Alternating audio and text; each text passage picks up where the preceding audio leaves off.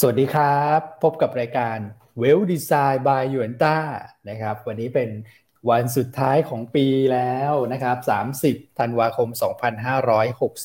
2564 นะครับ ก่อนอื่นก็ต้องขอขอบคุณนะครับ ขอบคุณทางแฟนๆ รายการทุกท่านจริง ๆ นะครับ ที่ให้การสนับสนุนนะฮะพวกเรานะทั้งหยวนต้าเลยนะครับ มาตลอด ปี 2564 ซึ่งต้องบอกว่า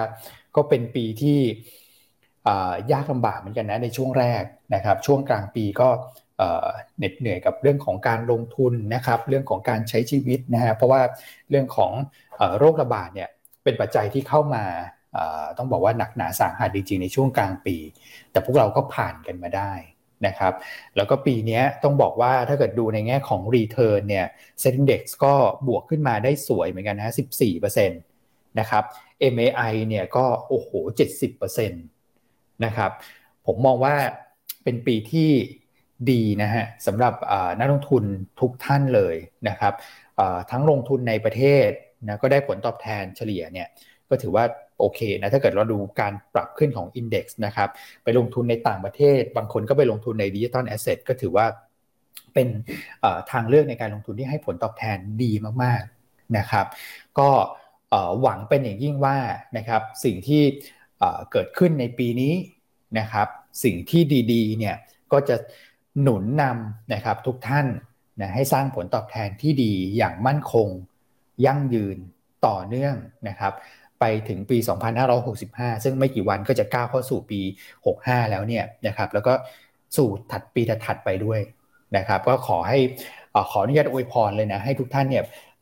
มีความสุขมากๆ ประสบความสำเร็จในการลงทุนยิ่งยิ่งขึ้นไปนะครับแล้วก็ไม่รู้จะขอบคุณยังไงจริงๆฮะที่ช่วยสนับสนุนพวกเราให้มาถึงจุดนี้นะคือยอดผู้ชมรายการเนี่ยต้องบอกว่ามาแบบ มาไกลมากนะครับนับตั้งแต่ work from home รอบแรกเนี่ยปี 63 ตอนนั้นเนี่ยผมจำตัวเลขได้อยู่ประมาณสักเอ่อเจ็ดแปดร้อยนะครับแล้วเราก็ไลฟ์ผ่าน Facebook เครื่องมือยังตะกุกตะกักกันอยู่เลยตอนนั้นเนี่ยนะฮะแล้วตอนนี้เราก็พัฒนาขึ้นมาเรื่อยๆนะครับก็ขอบคุณแรงสนับสนุนทุกท่านจริงๆแรงสนับสนุนของทุกท่านนะจะเป็นแรงบันดาลใจเป็นแรงผลักดันนะฮะให้พวกเราเนี่ยผลิตผลงานดีๆ ออกมาอีก อย่างแน่นอนนะครับ แล้วเราก็จะก้าวขึ้นเป็นเบอร์หนึ่งของอุตสาหกรรมนะครับ ก้าวเป็นเบอร์หนึ่งในหัวจิตหัวใจของทุกท่านตลอดไป โอ้โห ดึงดราม่าตั้งแต่เข้ารายการนะคุณกอช่วยเบรกหน่อยนะครับ ครับ สวัสดีครับพี่โยนอ่าอวยพรกันไปครับพี่โยนพูดพูดได้ดีครับพี่โยนพูดพูดได้ดีครับ ครับ ขอบคุณครับนะครับ ก็ สวัสดีแฟนคลับทุกท่านด้วยนะครับ ที่ติดตามรับชมเรานะครับ ก็จริงๆเราก็ต้องบอกว่าผมเน้นย้ำเสมอครับว่าไม่ได้มีเฉพาะพวกเรานะครับที่มาออกอากาศกันนะครับ จริงๆเรามีทีมงานที่อยู่เบื้องหลังนะครับที่คอยสนับสนุนนะครับ คอยทำงานนะครับปฏิบัติการแล้วก็ทำ product ต่างๆ แล้วก็ service ต่างๆเนี่ยเพื่อ ให้กับทางลูกค้านักลงทุนของเราทุกคนนะครับก็ต้องบอกว่าเราทำงานเป็นเป็นทีมจริง ๆ นะครับ บริษัทเรานะครับ งานแต่ละอย่างที่ออกมาจริง ๆ คือผ่านกระบวนการของทีมงานนะครับที่ร่วมมือกันนะครับ แล้วก็นำเสนอให้กับทุกๆท่าน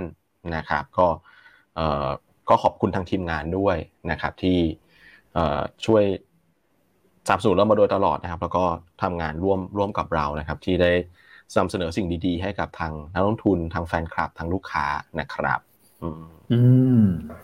ใช่ฮะทีมงานเบื้องหลังนี้ต้องบอกว่าสุดยอดนะคุณก่อสุดยอดเลยเพราะว่าเนี่ยเรามาเราเต็มที่ครับ เรามาไลฟ์เนี่ย ทีมงานเขาก็ต้องมา standby ก่อนที่เราจะเข้าไลฟ์นะใช่ใช่ใช่ใช่ไหมฮะแล้วแล้ว standby แบบ อ่าเขาเรียกว่าอะไรฮะ คือ คือไม่ไม่ไม่ทราบด้วยนะ ว่าเราจะแบบมีประเด็นอะไรมีอะไรอย่างเงี้ยเขาก็ต้องเตรียมนะครับ หรือว่าจะมีคำถามจากนักลงทุนเข้ามาบางทีถามเกี่ยวกับเรื่องของระบบถามอะไรเงี้ยก็ต้องคอยแบบมา standby ตอบบางทีมา standby ฟรีก็มีนะคือไม่มีอะไรที่เกี่ยวกับฉันเลยแต่ ต้องมารอครับครับผมเพราะงานเรามัน dynamic มากงานเกี่ยวกับตลาดทุนใช่ไหมครับแล้วก็เกี่ยวข้องกับผู้คนเป็นจำนวนมากเนาะเพราะฉะนั้น แต่ละวันเนี่ยเราเราก็ต้องเจอมีโอกาสที่จะเจอโจทย์โจทย์ หรือว่าคำถามนะครับ หรือว่าข้อสงสัยนะครับ หรือว่าสิ่งที่เราต้องไปหาคำตอบแบบใหม่ๆในทุกๆวันเราเรามีโอกาสเจอได้หมดนะครับเพราะฉะนั้นก็ทีมงานเราก็แบบ dynamic แบบนั้นด้วยเหมือนกันนะครับ หรือ นอกจากเรื่องของการถ่ายทอดแล้วกราฟิกต่างๆเนี่ยนะครับก็ต้องขอบคุณทีมงานด้วยนะครับแล้วก็ทีมงานเรื่องของการประชาสัมพันธ์นะครับ ทุกแผนกเลยล่ะนะครับพี่พี่ IC นะครับที่พี่พี่ไอซีก็เหมือนเป็นผู้ที่ดูแลเป็นด่านหน้าเลยถูกไหมพี่วันที่ดูแลลูกค้าโดยตรงเลยนะครับอืมแล้วก็เอางานของเราไปขายแหละถ้าถ้าพูดง่ายๆ ถูกไหมฮะเอางาน research paper เราไปขายด้วยนะครับ อืมครับผม นะฮะอืมอืมเป็นด่านหน้าใช่ใช่นะเป็นครับเป็นต้องบอกว่าเป็นคนที่ใกล้ชิดเลยอะนะกับทางลูกค้าคือเอาจริงๆนะผมผมพูดตรงๆนะคุณก่อก็คือว่าเออ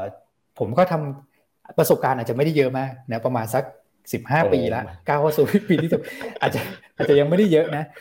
พี่ๆบางท่านเนี่ยโอ้พี่อันนี่ก็เขาอย่าไปแซวเลยเพราะพี่อันเขาประสบการณ์น่าจะน้อยกว่าเราฮะอายุเขาน้อยกว่า แต่จะบอกว่า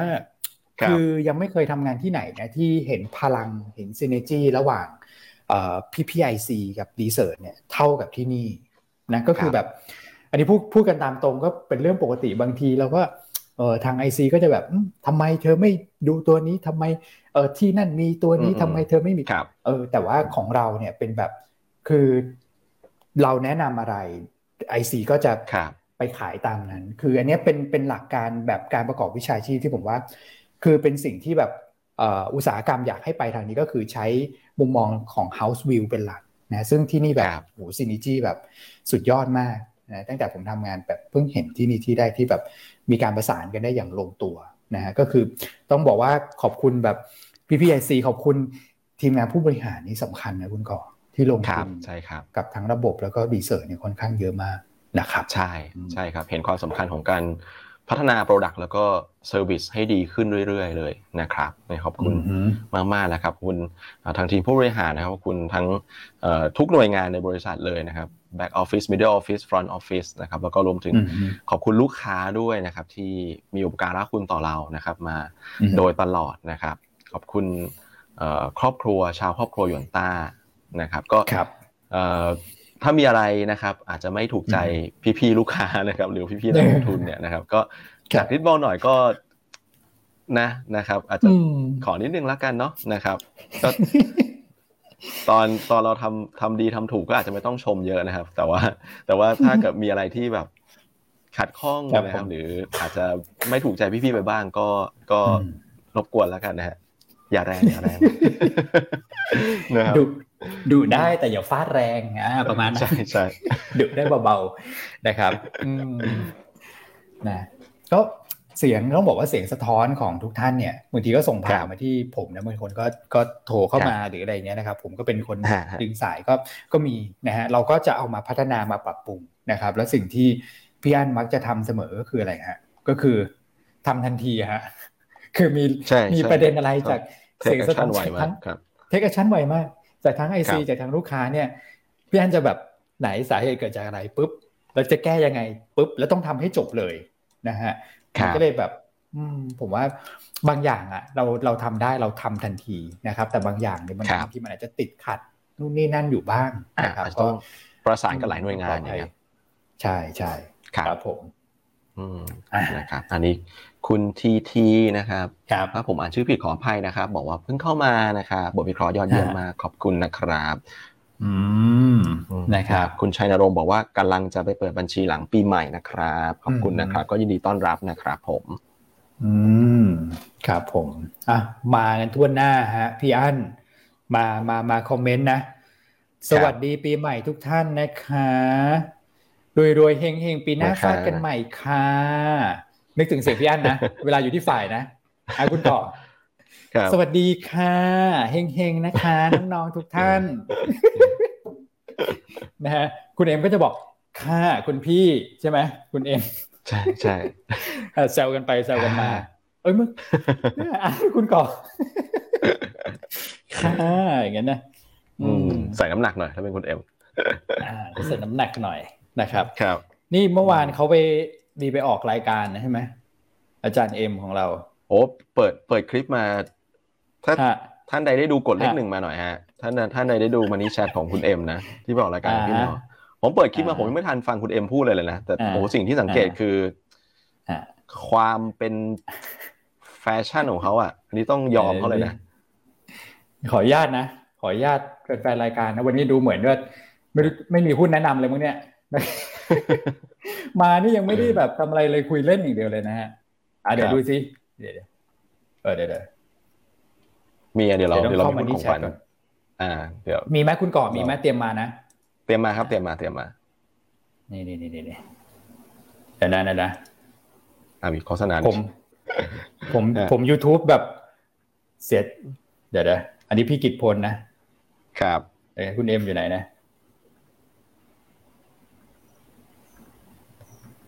นี่เนี่ยดูสีสูตรเขาครับ สีอะไรคุณก่อ สีเขียวฮะโอ้โหก็ได้สูตรสวยนะ ผมว่าสีเขียวโทนนี้สวย มีคนเดียวอะที่ใส่ได้อะคุณก่ออะจริง ผมก็ไม่กล้าใส่นะเออสีสวยแต่ดูสีผมเขาก็ไม่ธรรมดานะเขามีสีผม นี่หน้าเนียนมากเลยเนี่ยหน้าเนอร์นี่แบบเป๊ะมาก หล่อจริงๆเลยนะอะใครได้รับชมกดคุณก่อให้กดอะไรนะ กดเลขหนึ่งครับ ใครได้รับชมเอ็มเมื่อวานที่ไปออกรายการพี่เนานะครับ Money Chat หุ้นหกหุ้นเด็ดปีสองศูนย์สองสองนะครับคุณเอ็มก็เอาไปแนะนำสามตัวนะนะครับครับผม เดี๋ยวมาเฉลยนะในช่วงท้ายรายการแต่ไปอยากให้ไปฟังมากกว่า ไปฟังดีกว่าใช่ โอ้เล่าแล้วมันเคลิ้มเลยอะเอ็มแล้วเคลิ้มเฮ้ยคุณก่อนคุณได้ข่าวว่าดูไปด้วย เปิดบอลไปด้วยอีกจอโอ้เปิดบอลไปด้วย ใช่ครับ ใช่ครับ โอ้เมื่อวานนี้ต้อง ก็ถือว่าเป็นของขวัญปีใหม่ให้กับแฟนฟุตบอลชาวไทยเลยนะ เมื่อวานเนี้ยนะครับ ชนะในต้องบอกเป็นรอบชิงนัดแรกของซูซูกิ Cup นะครับ เราเจออินโดแล้ว ชนะอินโดไป4-0เมื่อวานเล่นดีเล่นดีแบบจริงๆอะผมต้องไม่บอกแล้วผมอาจจะไม่ได้ติดตามบอลไทยมากเท่าไหร่ในช่วงหลังนะครับเพราะแต่ว่าได้ยินกระแสมาเหมือนกันว่าทัวร์นาเมนต์นี้เล่นดีมาก ก็รอบชิงอะเปิดดู โอ้โหเล่นดีจริง เล่นดีจริงนะก็นะก็ตาก็ดูบอลครับเอ่อไอแพดวางข้างๆ ก็เปิดเสียงคุณเอ็มไว้นะครับ แล้วก็เหลือบไปดูคุณเอ็มด้วยนะฮะเพราะว่าสีสันสูตรเขานี่มัน คือมันเตะตาจริงๆอะ นี่พี่อันเซลบอกว่า พูดเท่าไหร่นะสามสิบนาที พูดครึ่งชั่วโมงอ่าพูดครึ่งชั่วโมงนะฮะครับ จัดองค์ทรงเครื่องไปสักสามชั่วโมงฮะ คุณเอ็มบอกว่าไม่ใช่นะสี่ชั่วโมงสี่ชั่วโมง โอ้นะครับนะครับ ข้อมูลเขาแน่นจริงนะเขาแน่นมากมีอยู่วันหนึ่งผมข้อมูลแน่นจริง เออ คุณหายไปไหน คุณไปปลูกต้นไม้หรือเปล่าหรืออะไรเนี่ย สรุปทำกันบ้านอยู่ เตรียมข้อมูลอยู่นะครับ และเตรียมตั้งแต่เช้าของวันหนึ่งไปจนถึงกลางคืนน่ะไม่หลับไม่นอนนะนะครับ เพื่อเนี่ยเอาของดีนะไปฝากแฟนๆรายการจริงๆนะครับ ก็คือคุณเอ็มก็พูดในช่วงเมื่อวานเนี่ยรายการโลมิสกิจหุ้นพูดน่าสนใจนะครับรบดึงนักวิเคราะห์ปัจจัยพื้นฐานมาเต็มจอเลยคุณกอแล้วก็แล้วก็มามาฟาดรายคนเลยนะ คุณแนะนำหุ้นอะไรในปีที่แล้วเนี่ย ผลตอบแทนเป็นยังไงเขากดกราฟให้ดูเลยนะ โอ้โห จริงฮะครับสร้างสร้างแรงกดดันให้กับนักวิเคราะห์ปัจจัยพื้นฐานนะ แล้วปีนี้คุณจะแนะนำอะไรเนี่ยปีหกห้าเดี๋ยวมาวัดกัน แล้วเขาก็ฉายภาพไปเห็น แล้วผมก็ไปฟังนะ เออเขานอกจากเขาเก่งเรื่องหุ้นรายตัวนะ ซึ่งเขาเป็น the star อยู่แล้วเขาเป็นนักวิเคราะห์ยอดเยี่ยมพวก mid small มือรางวัลนะมือรางวัลแล้วก็กลุ่มอาหาร คือเขาทำกลุ่มไหนเนี่ยเขาได้รางวัลอยู่แล้ว พอไปดูกลยุทธ์เนี่ยโอ้โหหนาวๆร้อนๆเลยเราสองคนคุณก่อ ได้หมดพูดได้แบบได้หมดฮะกลยุทธ์ปีหน้ายังไง ผมเออครบเครื่อง ผมจะจัด asset location ยังไงอะไรอย่างเงี้ย คือไปดูคลิปนี้ผมว่านะ ได้ประโยชน์ เยอะเลยการวางแผนลงทุนในปีหกห้าครับผมโอเคอะก็เป็นเอามาเข้าสู่ ผลงานดีๆที่เรามอบให้เนาะนะครับ ใช่ใช่ใช่ใช่ครับอะไปคุณก่อ หลายท่านฟังเราจน เพลินแล้วก็ลืมไปแล้วเมื่อวานตลาดหุ้นไทยเป็นไงต้องบอกว่า ดีมาก ดีดีนะอืมดีแบบ ดีเกินคาดอะนะครับ ดีเกินคาดเลย เมื่อวานนี้บวกไปร่วมสิบสองจุดนะพี่วอแล้วก็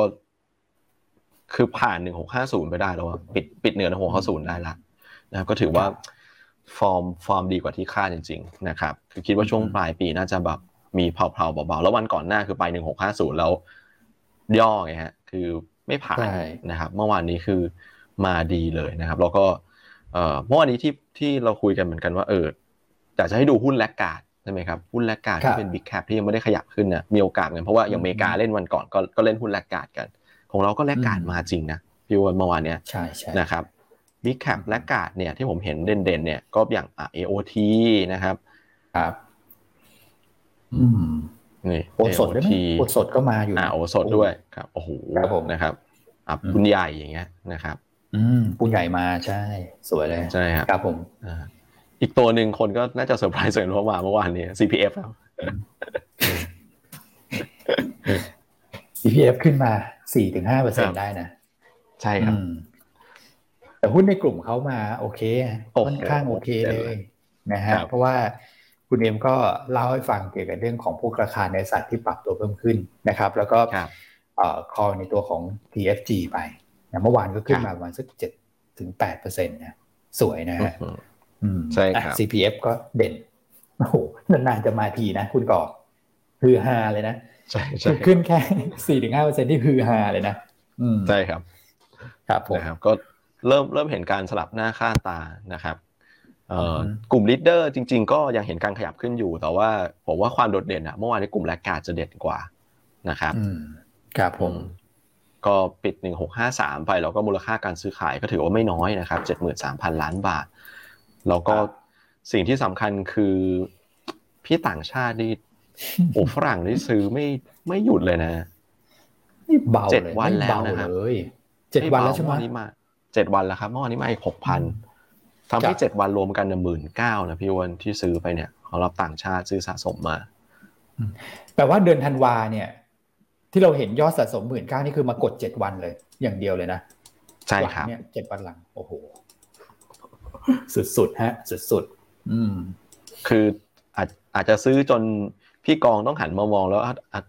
จะต้องมีมีซะหน่อยแล้วพี่กองอาจจะเอออาจจะอาจจะต้องมีหุ้นซะหน่อยนะติดไว้ติดมือไว้หน่อยนะ นะฮะออกเมื่อวานก็พี่กองก็ใจมาซื้อก็ก็ขายรัวในช่วงก่อนหน้านี้ถูกไหมครับ อืม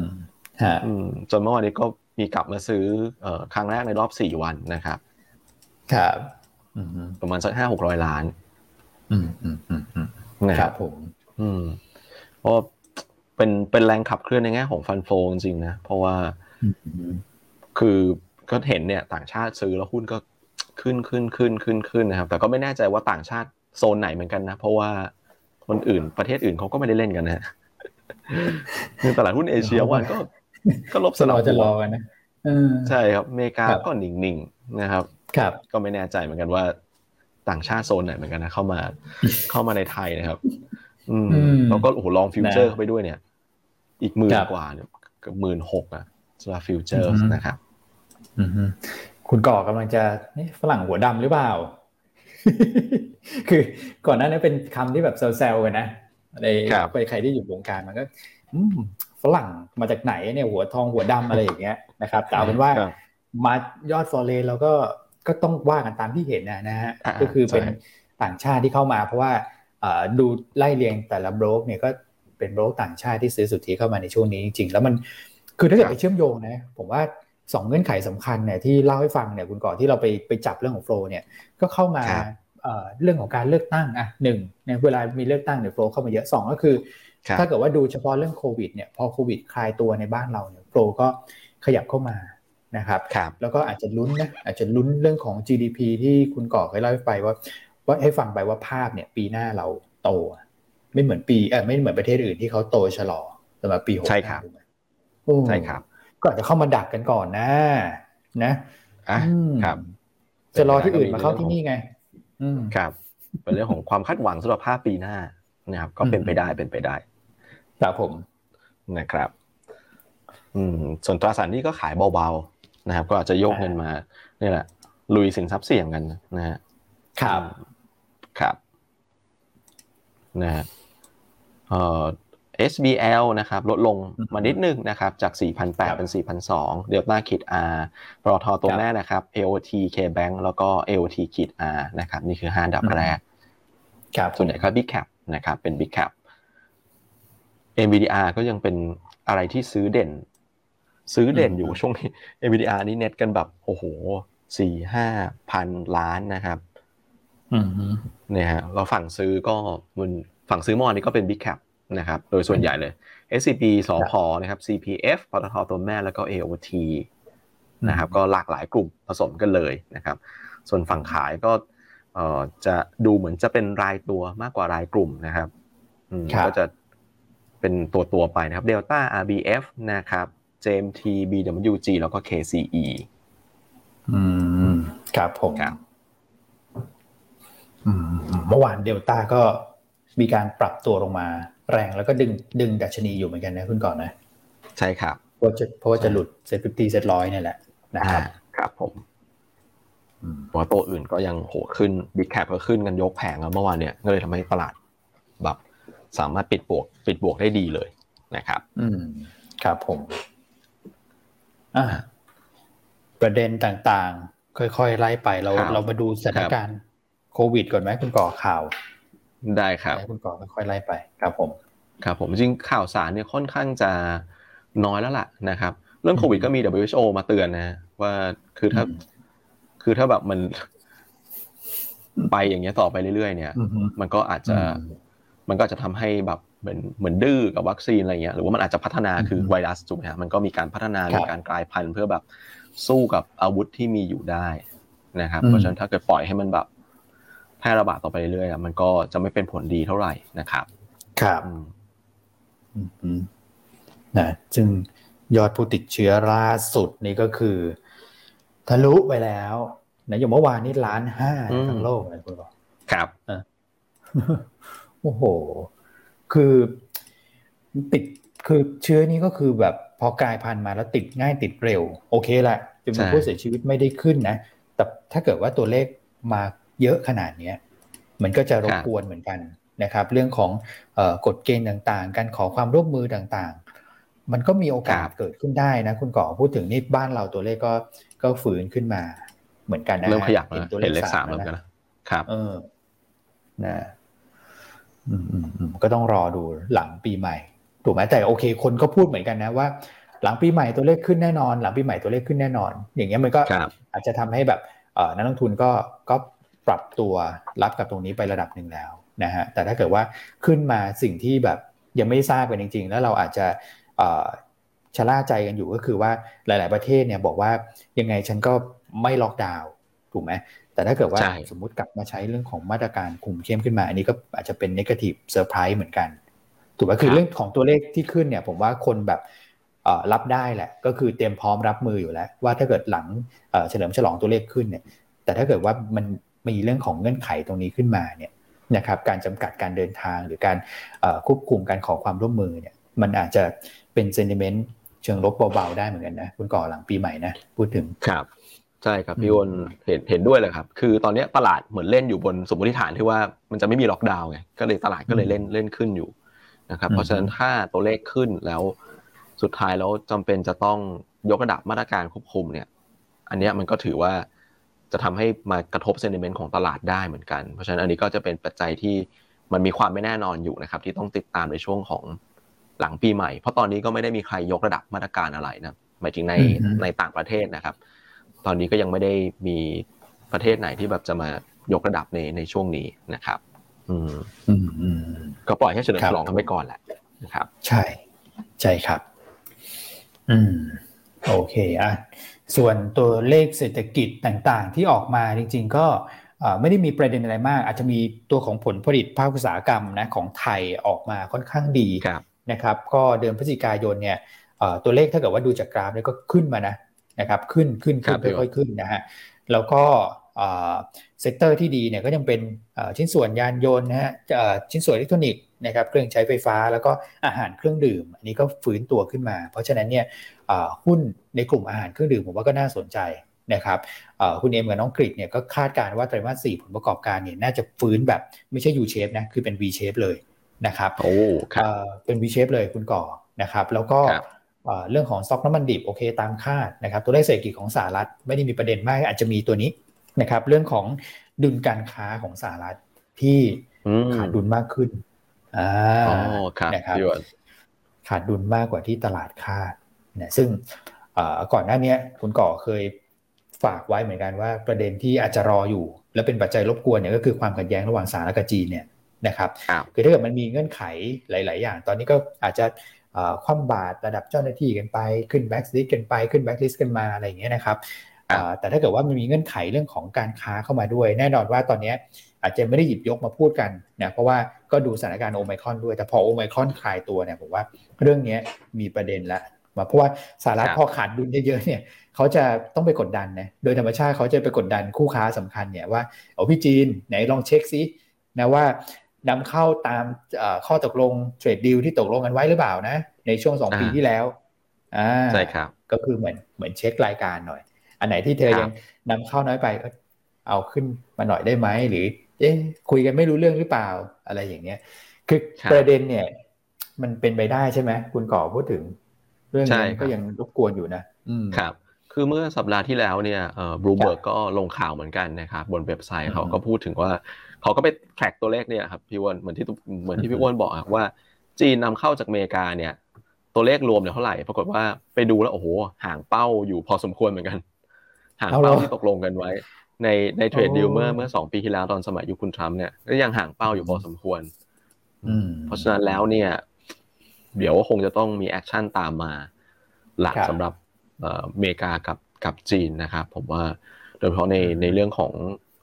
trade deal เนี่ยนะครับเพราะว่ามันตัวเลขมันอาจจะห่างห่างเป้าอยู่นะครับแล้วมันคือตัวเลขมันถึงเดือนพฤศจิกาแล้วอะก็เหลือเดือนธันวาที่ยังไม่ได้ประกาศออกมา แต่ว่า เนื่องจากมันห่างจาก target เยอะยังไงก็คงไม่ถึงอยู่แล้วนะครับงั้นปีหน้าประเด็นเนี้ยผมว่าตัวแทนการค้าก็จะกลับมา คุยกันนะครับจะกลับมาคุยกันแน่ๆนะครับ แล้วก็ปีหน้าก็จะเป็นปีที่เราก็บอกว่าปัจจัยเนี้ยนะครับ ในเรื่องของความเสี่ยงด้านการเมืองระหว่างประเทศเนี่ย จะเริ่มมามีน้ำหนักแล้ว เพราะว่าสองปีเนี้ยสองพันยี่สิบสองพันยี่สิบเอ็ดอะคือเจอโควิดไงคนก็คงไม่ไม่ไปเหนื่อยทะเลาะกันอะเพราะว่าดูแลเรื่องในบ้านตัวเองก็เหนื่อยแล้วอะถ้าพูดง่าย ๆ นะครับ ใช่ ครับผมครับ อันนี้เรามีแขกหรือเปล่าเนี่ยนะครับมีไหมแขกรับเชิญพิเศษนะครับ อ่าอ่าเห็นแล้วเห็นแล้วฮะมีแล้วฮะเอาไม่วันนี้ใส่สูตรเขียวมาหรือเปล่าฮะเปิดกล้องไหมเออคุณเปิดกล้องได้ไหมใส่สูตรเขียวหรือเปล่าเออเปิดกล้องเกงว่าสภาพตอนนี้จะไม่เหมาะกับการออกสื่อครับ เพราะว่าไม่ใช่หน้าเมื่อวานเหรอมูนี้ที่ผ่านมาครับผม โอ้โห นี่ไปดึงเขาจากที่นอนมาเลยนะเนี่ยนะเออไหนวันสุดท้ายแล้วนะวันนี้วันนี้รายการก็เริ่มสักสิบเอ็ดโมงแล้วกันนะครับเประมาณนะครับ โอ้โหเอาเสียงเขาแหบแห้งไงคุณก่อเพราะเมื่อวานเขาไปไปเชียร์บอลเอาจัดรายการด้วยนะเขาไปอัดรายการมาตอนบ่ายเสร็จแล้วตอนเย็นเขาเชียร์บอลกีดลั่นบ้านกันอยู่นะฮะเฮ้ยเฮเฮพูดผิดขอโทษทีเฮลั่นกีดลั่นบ้านนี่น่าจะไม่ใช่เอ่อเชียร์บอลแล้วมั้งครับ เชียร์วอลเลย์บอลหรือเปล่านะเชียร์บอลเลยน่าเชียร์วอลเลย์บอลอยู่กับพี่อันน่ะ ถ้าเป็นกรีดลั่นบ้านแบบนั้นนะเออ นะอ้าวคุณพาดลเขาบอกแขกไม่ได้รับเชิญหรือเปล่าครับเนี่ย เออจริงแล้วคุณพาดลนี่ก็ไม่น่าลางงานนะก็น่าจะเข้ามาให้รู้แล้วรู้รอดไปเลยนะเพราะว่าถ้าจะคอมเมนต์บ่อยเยอะขนาดนี้นะครับ ทั้งคอมเมนต์ทั้งโบกด้วยนะ เออ จะลาไปทำไมเนาะไม่เข้าใจ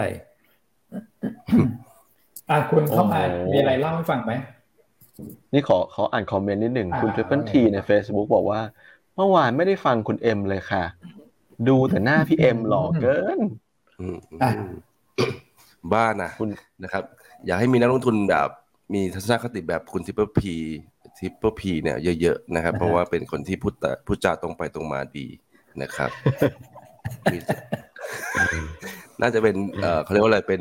ลักษณะของนักลงทุนที่น่าจะประสบความสำเร็จในอนาคตได้นะครับขคอมเมนต์เดียวที่บอกอย่างนั้นเลยนะบอก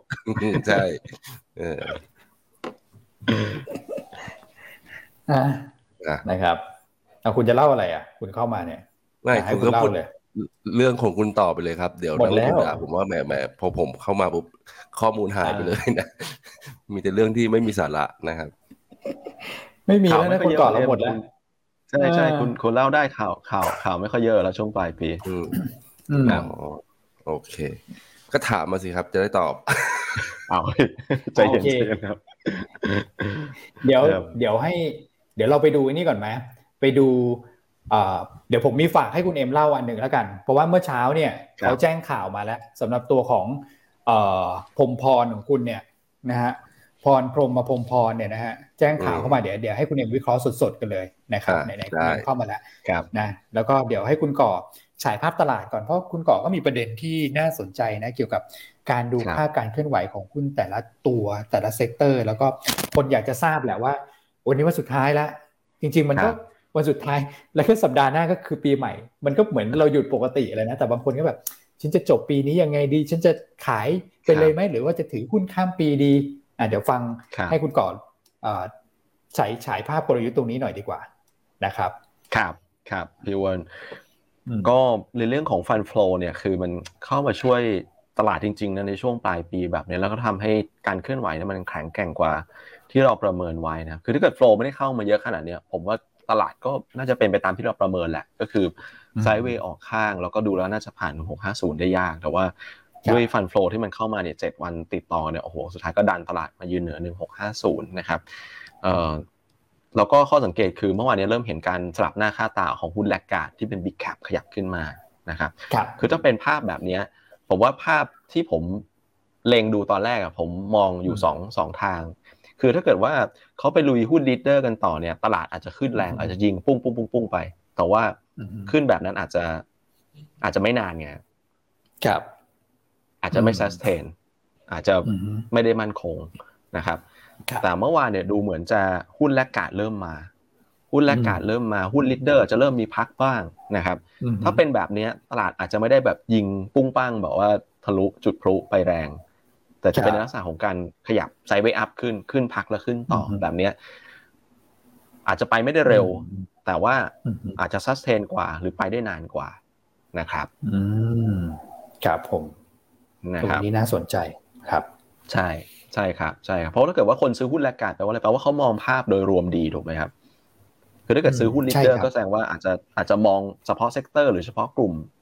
ดีอืมก็เลยครับซื้อหุ้นเฉพาะ leader แต่ตอนเนี้ยคือเหมือนเหมือนเงินเริ่มหมุนมาทางฝั่ง laggard มันก็ดูน่าสนใจเหมือนกันนะครับครับผม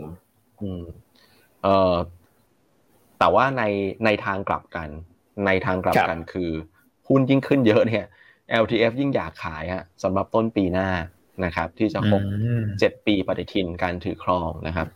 ก็คือครับส่วนที่ซื้อมาจากปี 59 นะครับอืมซึ่งเป็นปีแรกที่มีการปรับเกณฑ์จากการถือครองครับ5ปีปฏิทินเป็น 7 ปีปฏิทินนะครับอืมครับผมคือปีนั้นเนี่ยเฉลี่ยเซ็นเด็กอยู่ประมาณ 1,433 จุดอืมครับ ตอนนี้ก็มีแกลบอยู่พอสมควรเหมือนกัน ถ้าท่านไปบวกลบคูณหารดูนะ นะครับอืมอืมเพราะฉะนั้นก็มีอืมมีแรงจูงใจให้ขายได้ในช่วงต้นปีเหมือนกันนะครับ เพราะฉะนั้นช่วงครับต้นปีครับเปิดมาอาจจะเห็นแรงขายเข้ามาได้ไว เพราะว่าอินเด็กซ์ขึ้นมาเยอะอืมปลายปีนี้ครับนะครับอืมอืมยิ่งขึ้นก็ยิ่งจูงใจให้ขาย แต่ว่าคุณก่อมองภาพว่าเออโฟลไหลเข้า แล้วหุ้นและกาดขึ้นก็ดูน่าสนใจ คือถ้าเกิดว่ามีจังหวะยุบย่อเนี่ย มันจะแบบอาจจะยุบย่อนิดหน่อย แล้วก็ใช่ขึ้นต่อไปเรื่อยๆได้ นะดูใช่ดูครัจะบขึ้นแบบ อย่างนี้เราก็ชอบนะ คือไม่ต้องแบบขึ้นแบบโอ้โหวันหนึ่งยี่สิบสามสิบจุดขอให้เนี่ย บวกวันละสี่ห้าจุดนะครับ แล้วก็ครับเออนักลงทุนก็ถือหุ้นได้อย่างสบายใจอะ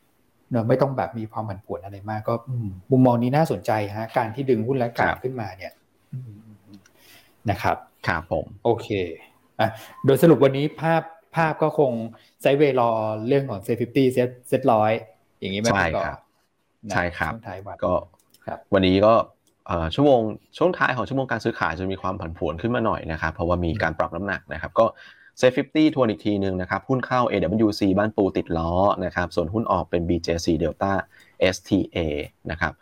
อันนั้นเซ็ต50ส่วนเซ็ตร้อยหุ้นเข้า AWC นะครับ BLA BPP EPG Curry RCL s i r i Stark ติดรอแล้วก็ TTA ส่วนหุ้นออกเป็น Delta นะครับ BJC Precious นะครับ Shipping Jazz PTL พรีมามารีนนะครับอิชิ AAV NRF แล้วก็เท่าแก่น้อยครับ อืมครับผม ครับอะโอเคนะ เดี๋ยวผมผมไปหุ้นหุ้นแนะนำเลย เพราะว่าเดี๋ยวคุณเอ็มเขามีหลายประเด็นนะ ที่อยากจะเล่าให้ฟังนะครับครับอะหุ้นแนะนำเนี่ย ตัวแรกลอกอาจารย์เอ็มเลยฮะนะครับ เพราะว่า เมื่อคืนได้ยินว่าได้ฟังมา แล้วก็คุณเอ็มเนี่ยไปเล่าตัวอมตะได้น่าสนใจมากนะครับ ถึงภาพการฟื้นตัวนะครับ แล้วก็คือเขาก็ให้เป็นธีมแหละนะเดี๋ยวไปลองไปดูอีกทีนะฮะธีมของคุณเอ็มมีอะไรบ้าง แล้วก็เขาก็บอกว่าในหลาย ๆ ธีมเนี่ยมันก็จะมีหุ้นที่ยังน่าสนใจในเชิงของ valuation แล้วก็ยังแลกกาดนะที่ตลาดอาจจะยังแบบมองผ่านอยู่นะซึ่งอมตะก็เป็นหนึ่งในนั้นนะครับ แล้ววันนี้พี่โจมีการออกบทวิเคราะห์ด้วย นะครับปรากฏว่าพอผมดูนะไตรมาสสี่ไม่แย่นะฮะไตรมาสสี่ยอดขายที่ดิน ยอดโอนที่ดินเนี่ยฟื้นตัวแล้วฟื้นเร็วด้วยนะครับนั่นหมายความว่าสัญญาณเนี่ยมาแล้วในเรื่องของการลงทุนแล้วเราจะเห็นตัวเลขนะของการลงทุนทางตรงที่เข้ามาเนี่ยไม่ว่าจะเป็นตัวเลขของ BOI หรือของแบงก์ชาติเนี่ยมันฟื้นตัวเร็วมากนะครับนั่นหมายความว่ามาแล้ว คือ bottom out แล้วนะครับแล้วปี 65เนี่ยพี่โจคาดว่ากำไรจะโตเด่นมาก 56%เยียร์เยียนะครับเป็น 1,683 ล้าน ปัจจัยหนุนเนี่ยคืออะไรบ้างหนึ่งก็คืออินฟาในพวก EC เนี่ยเขาเดินหน้าไปเรื่อยๆ มันก็จะยิ่งจูงใจนะครับให้คนเนี่ยไปตั้งโรงงานแถวนั้นมากขึ้น อันที่ 2 คือรัฐบาลเนี่ยมีมาตรการจูงใจให้กับผู้ลงทุนต่างชาติเนี่ยเข้ามานะครับมีการให้สิทธิประโยชน์ ไม่ว่าจะเป็นเรื่องของภาษีเรื่องของการ ซื้อครอบครองในตัวของพวกอสังหาริมทรัพย์ต่างๆ ซึ่งตรงนี้มันก็จะกระตุ้นเรื่องของเม็ดเงินทางตรงให้เข้ามามากขึ้น อันที่ 3 ก็คือการตั้งประเทศไทยเป็น EV car เป็นฮับของภูมิภาคนะครับถามว่า EV อยู่ตรงไหนกันเยอะนะผู้ประกอบการเนี่ยก็คืออยู่ในโซน EEC นี่แหละนะครับเพราะฉะนั้นเนี่ยการลงทุนในแถบตรงนั้นเนี่ยคือใครอยากจะไปเกี่ยวข้องอยู่ในอีโคซิสเต็มของ EV car ที่เป็นมาตรการสนับสนุนหลักของรัฐบาลเนี่ยคุณก็ต้องไปตั้งแถวนั้น นะครับการจับจองที่ดินอะไรก็จะเร่งตัวขึ้นมานะครับแล้วก็ที่เวียดนามนะเศรษฐกิจเขาก็ไปของเขาได้ยอดขายที่ดินก็กลับเริ่มกลับมาแล้ว หลังจากที่โดนเรื่องของโควิดไปเหมือนบ้านเรานะครับสุดท้ายคือเรื่องของความขัดแย้งระหว่างสหรัฐกับจีนนะถ้าเกิดมีประเด็นนี้เมื่อไหร่กลุ่มนิคมบ้านเราจะเฉิดฉายเมื่อนั้นนะครับซึ่งเรามองว่ามันจะเป็นปัจจัยรบกวนนะในแง่ของกลยุทธ์การลงทุนโดยภาพรวมในปี 65 เพราะฉะนั้นเนี่ยอมตะจะได้หลายตีมมากนะครับแล้วก็ราคาหุ้นเนี่ย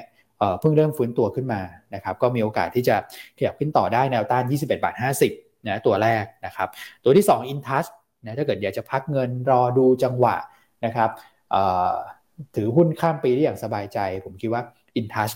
ก็น่าจะเป็นทางเลือกหนึ่งในนั้นนะครับเพราะว่ากระแสเงินสดมั่นคงมีปันผลสม่ำเสมอ 4%ต่อปีนะครับแล้วก็ราคาหุ้นตอนนี้ค่อนข้างที่จะแลกกาดนะครับอย่างน้อยๆก็อยู่ในโซนที่แลกกาดแบบ ตัวลูกเขาแล้วกันก็คือ a d v a n c e a d v a n c e นี่ขึ้นขึ้นไม่หยุดเลย เมื่อวาน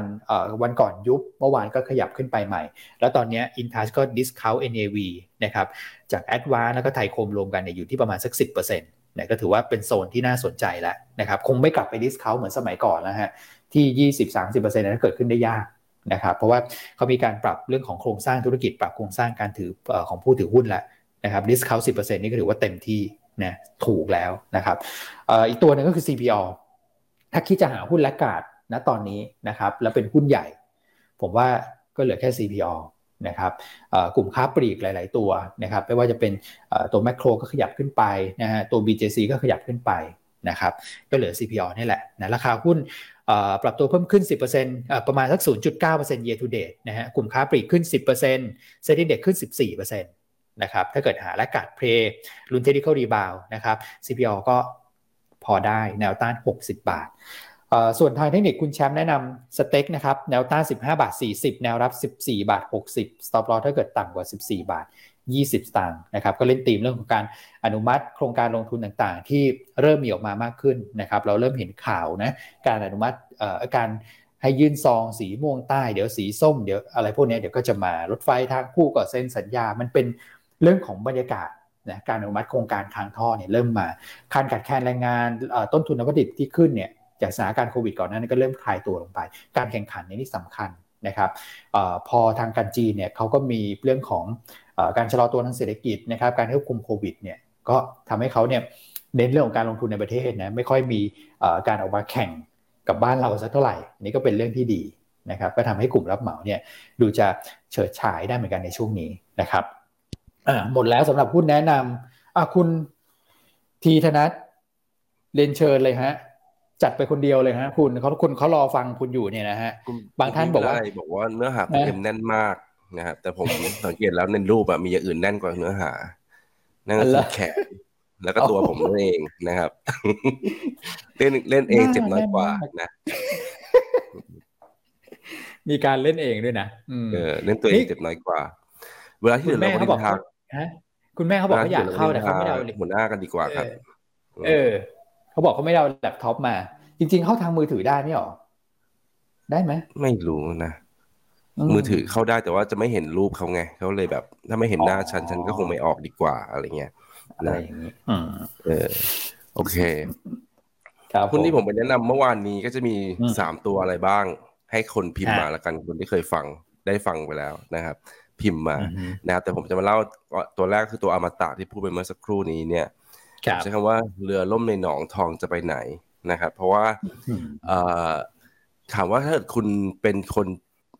อเมริกาหรือว่าจีนกันแล้วแต่ถ้าเกิดทะเลาะกันตีกันเนี่ยเราย้ายฐานการผลิตเนี่ยในมาในอาเซียนเนี่ยคุณจะไปประเทศไหน ไทยก็คืออันที่หนึ่ง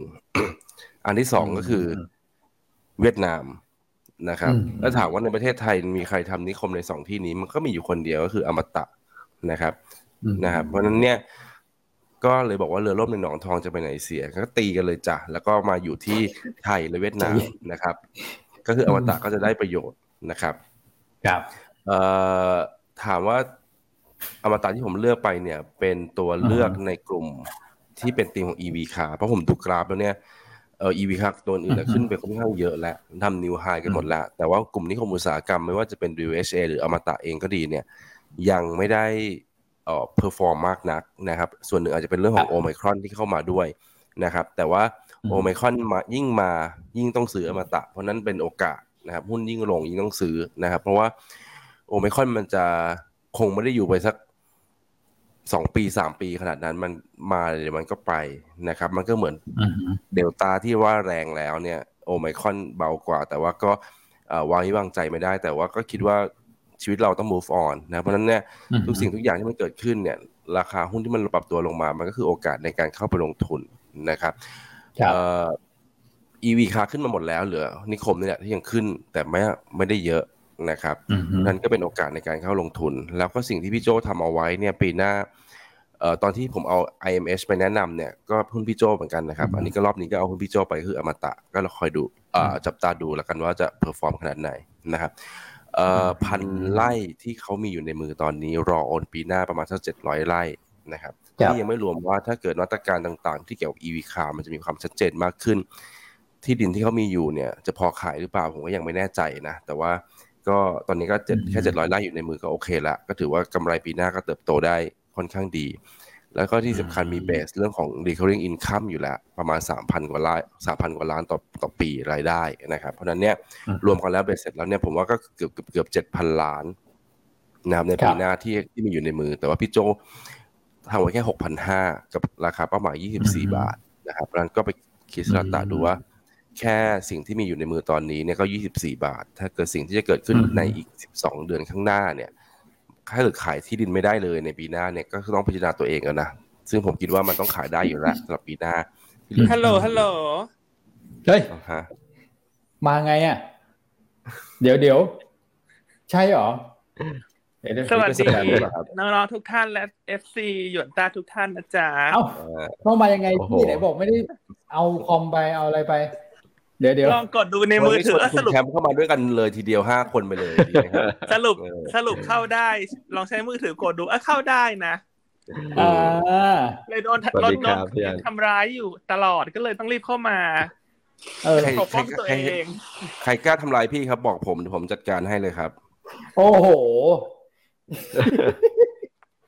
มีอยู่คนเดียวแหละที่กล้าทำร้ายพี่อั้นน่ะ ผมเนี่ยคอยแก้ต่างให้ตลอดเลย ผมว่าคุณกอดเนี่ย นี่คือรูปอะไรครับเนี่ย รูปที่โชว์ตอนนี้คือรูปรวมเหตุความเหตุการณ์น่าประทับใจหรือว่าน่าไม่น่าจดจำหรือน่าไม่น่าจดจำครับเนี่ยแอร์โฮสเตสใส่เสื้อกันฝนนี่คืออะไรครับ ตอนนี้เครื่องบินตกไปยังครับแอร์โฮสเตสโอ้ยอันนี้คือภาพประทับใจทีมงาน ออนไลน์นะ ขอบพระคุณมากนะครับ ที่รวบรวมให้ตลอดทั้งปี 2564 พี่อันนี่ไง เขาหาเจอแล้วเนี่ย รูปคุณพี่ เอาเอาผ้าอะไรผูกกระเช้าดอกไม้นะผมดูแล้วผมผมนึกถึงละครสมัยก่อนเรื่องหนึ่ง เรื่องอะไรฮะสีสะมานเฮ้ยทำไมอะเพราะต้องมีผ้ามีผ้าพันคอตรงนี้ด้วย จริงเหรอมีเรื่องนี้ด้วยเหรอ แต่บอกอายุนิดนึงนะเพราะเก่ามากสมัยที่ผมยังแบบแบบเบาอยู่เลยอะพี่อันก็คงเป็นสาวแล้วสมัยนั้นนะครับ เรื่องนี้เรื่องอะไรเหรอเกิดไม่ทันเลย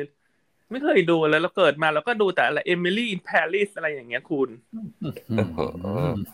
นะครับผม ตอนนี้ไปเที่ยวอยู่ที่ไหนครับ ตอนนี้อยู่ที่จังหวัดที่มีชายหาดจ้ะ จังหวัดที่มีชายไม่บอกจังหวัดเลยนะเออนี่เขาบอกว่ารูปรูปฮองเฮาไปไหนเนี่ย วันนั้นที่ไทยฮองเฮาคือ ใช่ใช่มีฮองเฮาอยู่เออฮองเฮานี่วันอะไรนะตุจีเหรอตุจีตุจีแล้วก็มีแซนตี้ด้วยครับเออเอ้ยอันนี้หมวกคุณยังอยู่ไหมเนี่ยผมยืมหมวกคุณมาตอนนั้นเนี่ยน่าจะอยู่ที่ออฟฟิศนะครับผมก็ไม่รู้เหมือนกันว่ายังอยู่หรือเปล่านะครับ กำลังฟังอมตะเพลินๆเขาบอกนะ ก็มีคุณแม่มาฟาดกลางรายการนะงั้นก็นั่นแหละอมตะให้จบก่อนนะชอบ อ่า คุณต่อคุณต่อกับคุณเอมเออส่วนอีกตัวหนึ่งตัว TFG เมื่อวานอาจจะขึ้นแรงมานิดนึงก็รอย่อละกัน ผมว่าก็ไปพักแถวๆห้าบาทอะแล้วก็แต่ว่าผมเชื่อว่าห้าบาทเนี่ยไม่ขนามือหรอกนะเพราะว่าตอนที่ราคาหมูเนี่ยเจ็ดแปดสิบาทเขาไปสูงกว่านี้เลย และนี่เนี่ย หมูเก้าสิบบาท ตอนนั้นหมูแปดสิบไก่สามสิบกว่าบาท ตอนนี้หมูเก้าสิบไก่สี่สิบบาทนะครับ the best ตั้งแต่จูนปีสองพันสิบเจ็ดนะครับมิถุนายนสองพันสิบเจ็ดกี่ปีแล้วล่ะสี่ปีอะราคาหมูไม่เคยเกินสี่สิบาทเลยนะครับ ก็งงงงว่าเออทำไมมันลงไม่ขึ้นสักทีนะ สุดท้ายมันก็มาจนได้นะ ราคาไก่นะครับก็ที่ผ่านมาอยู่ได้ด้วยหมู ไก่ก็คือรุ่มๆดอนๆกำไรบ้างขาดทุนบ้าง เท่าทุนบ้าง ตอนนี้ทั้งหมูและไก่ดี แล้วก็อย่าไปซื้อเขาเรียกว่าอย่าไปเล่นแบบหวานแห เพราะต้องดูด้วยว่าราคาหมูและไก่ที่ขึ้นรอบนี้เนี่ย domestic only นะครับ ถ้าเกิดก่อนหน้านี้เราเคยเชียร์เจฟฟีทีไปแล้ว เพราะฉะนั้นไก่ฟื้นแรงชัดเจนก่อนเชียร์เจฟฟีทีไปแล้ว แต่ถ้าเกิดคุณจะทั้งหมูและไก่และเป็นโดเมสติกเพียวเกือบเกือบร้อยเปอร์เซ็นต์เนี่ยก็คือ TFG ตัวเดียว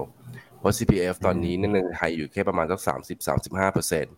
นะครับไปพึ่งเวียดนามค่อนข้างเยอะ แล้วก็จีนก็เป็นธุรกิจใหม่ที่พึ่งไปเทคเข้ามา จีนหมูยังไม่ดีนะนะครับ ราคาหมูไม่ได้ดีนะ แล้วก็ที่เวียดนามฟื้นแต่ก็กลับมาจากจากแบบเคยอยู่แปดหมื่นดองเกือบเกือบแสนลงไปเหลือสี่หมื่นสี่หมื่นห้าตอนนี้กลับมาแค่ห้าหมื่นก็คือกำไรแหละ แต่ว่า ก็ไม่ได้ฟื้นแรงนะครับเพราะนั้นนี่ก็คือเป็นเหตุผลว่าทำไม CPF ดูไม่ได้แบบเชียร์แรงนะครับ ก็คือขึ้นตามกลุ่มเฉยๆเพราะลงมาเยอะ แต่ TFG เนี่ย คือตายอยู่ที่แบบนั่งนั่งแบบว่ารับเงินนะครับ จากทั้งหมูแล้วก็ไก่นะครับ แล้วเขาเพิ่งไปทำธุรกิจที่เป็น shop ที่ขายของขายหมูสำเร็จรูปที่เป็นแบบอยู่ในแพ็คแล้วก็ขายขายหมูปลายน้ำอะมันเหมือนทำตัวเหมือนเป็นเขียงหมูเอง ตอนนี้เนี่ย ราคาหมูดีไก่ดี แต่ของไม่มีขายนะเขียงอะ ก็ต้องมาซื้อใน shop พวกนี้แหละนะครับ แล้วมันทำให้เขาเนี่ยได้ margin ด้วยจากเดิมที่เคยได้ margin แค่ต้นน้ำแล้วก็กลางน้ำนะครับ ตอนนี้ปลายน้ำก็คือไอ้ตลาดเขียงที่ที่ที่ไป markup ขึ้นเนี่ยเขาก็กิน margin ตรงนี้ได้เพิ่มนะครับ เพราะฉะนั้นเนี่ยอยู่เฉยๆ margin ก็เพิ่มอยู่แล้วนะครับ แต่ว่าราคาหมูและไก่สูงขึ้นมาด้วยมันก็เลยได้มาเหมือนมาอีกเด้งหนึ่งนะครับ ก็คอยดูว่า quarter สี่จะเป็นอย่างไร แล้วก็ราคาหมู 90 บาทตอนนี้เนี่ย ไม่น่าจะหยุดแค่นี้ น่าจะไปได้ต่อถามว่ามันจะไปได้ต่อมากขนาดไหน ผมก็ไม่รู้แต่ว่าสิ่งหนึ่งที่ที่บอกได้ก็คือ แต่เดิมรัฐบาลคือขอความช่วยเหลือกลุ่มนี้ว่าอย่าขายเกิน 80 บาทต่อกิโลกรัมราคาหน้าฟาร์ม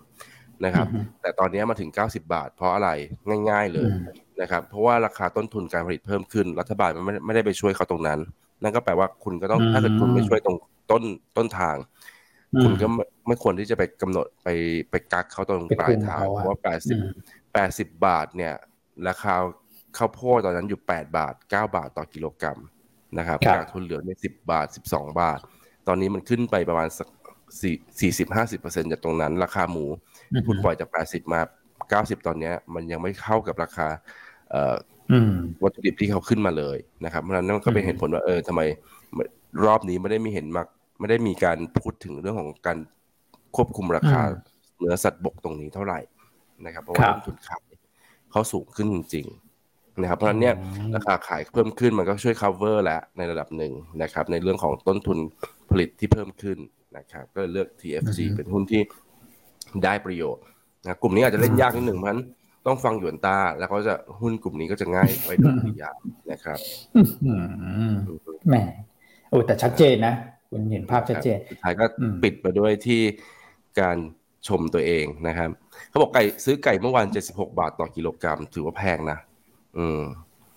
เพราะว่าราคาหน้าฟาร์มอะเท่าไหร่ คุณคุณอย่างน้อยคูณคูณสองไปจากราคาหน้าฟาร์ม หน้าฟาร์มสี่สิบกับคูณสองก็แปดสิบนะครับหน้าฟาร์มเก้าสิบคูณสองก็ร้อยแปดสิบสำหรับราคาหมูนะครับมีสิทธิ์คุณจะได้เห็นราคาหมูสองร้อยห้าสิบนะหน้าเขียงเออ เขามีร้านของเขาด้วยใช่ไหม TFG อะเป็นร้านแบบห้องแอร์ใช่ไหม TFG เขาเรียกว่า Thai Foods ไอ้นะ Fresh Market นะครับตอนแรกคิดว่าจะตั้งห้าสิบสาขาปีนี้ ตอนนี้ปาเข้าไปแปดสิบสี่สาขานะครับ ถ้าไม่ดีก็คงไม่ไม่ทำนะครับ โอ้ดีดีดี break even สี่เดือนอะ คุณดีไม่ดีอะอืมดีกว่าไปขุดเหรียญนี่ฮะขุดเหรียญนี่ break even ปีหนึ่งฮะอืมสี่เดือนนะครับ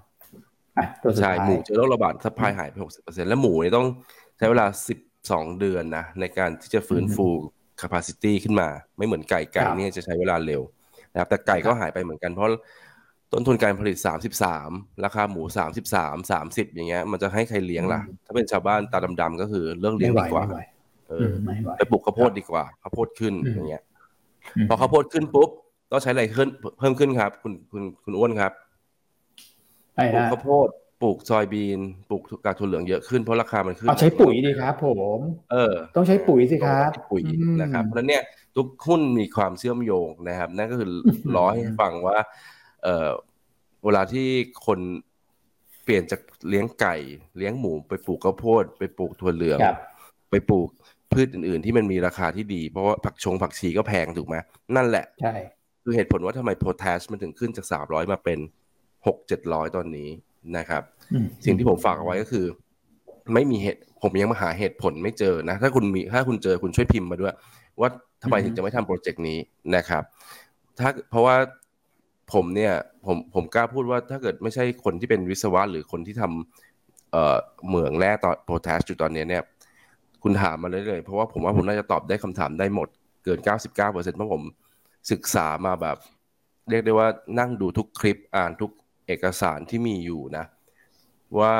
ลำดับเหตุการณ์ในการเกิดตั้งแต่ปี 2519 จนถึงปัจจุบันเนี่ยเหมืองโพแทสมันเกิดขึ้นเพราะอะไร แล้วมันหายไปเพราะอะไร แล้วก็โพแทสที่ชัยภูมิมันจะเกิดขึ้นได้จริงเพราะอะไรนะครับอันที่หนึ่งทำไมที่โพแทสชัยภูมิถึงได้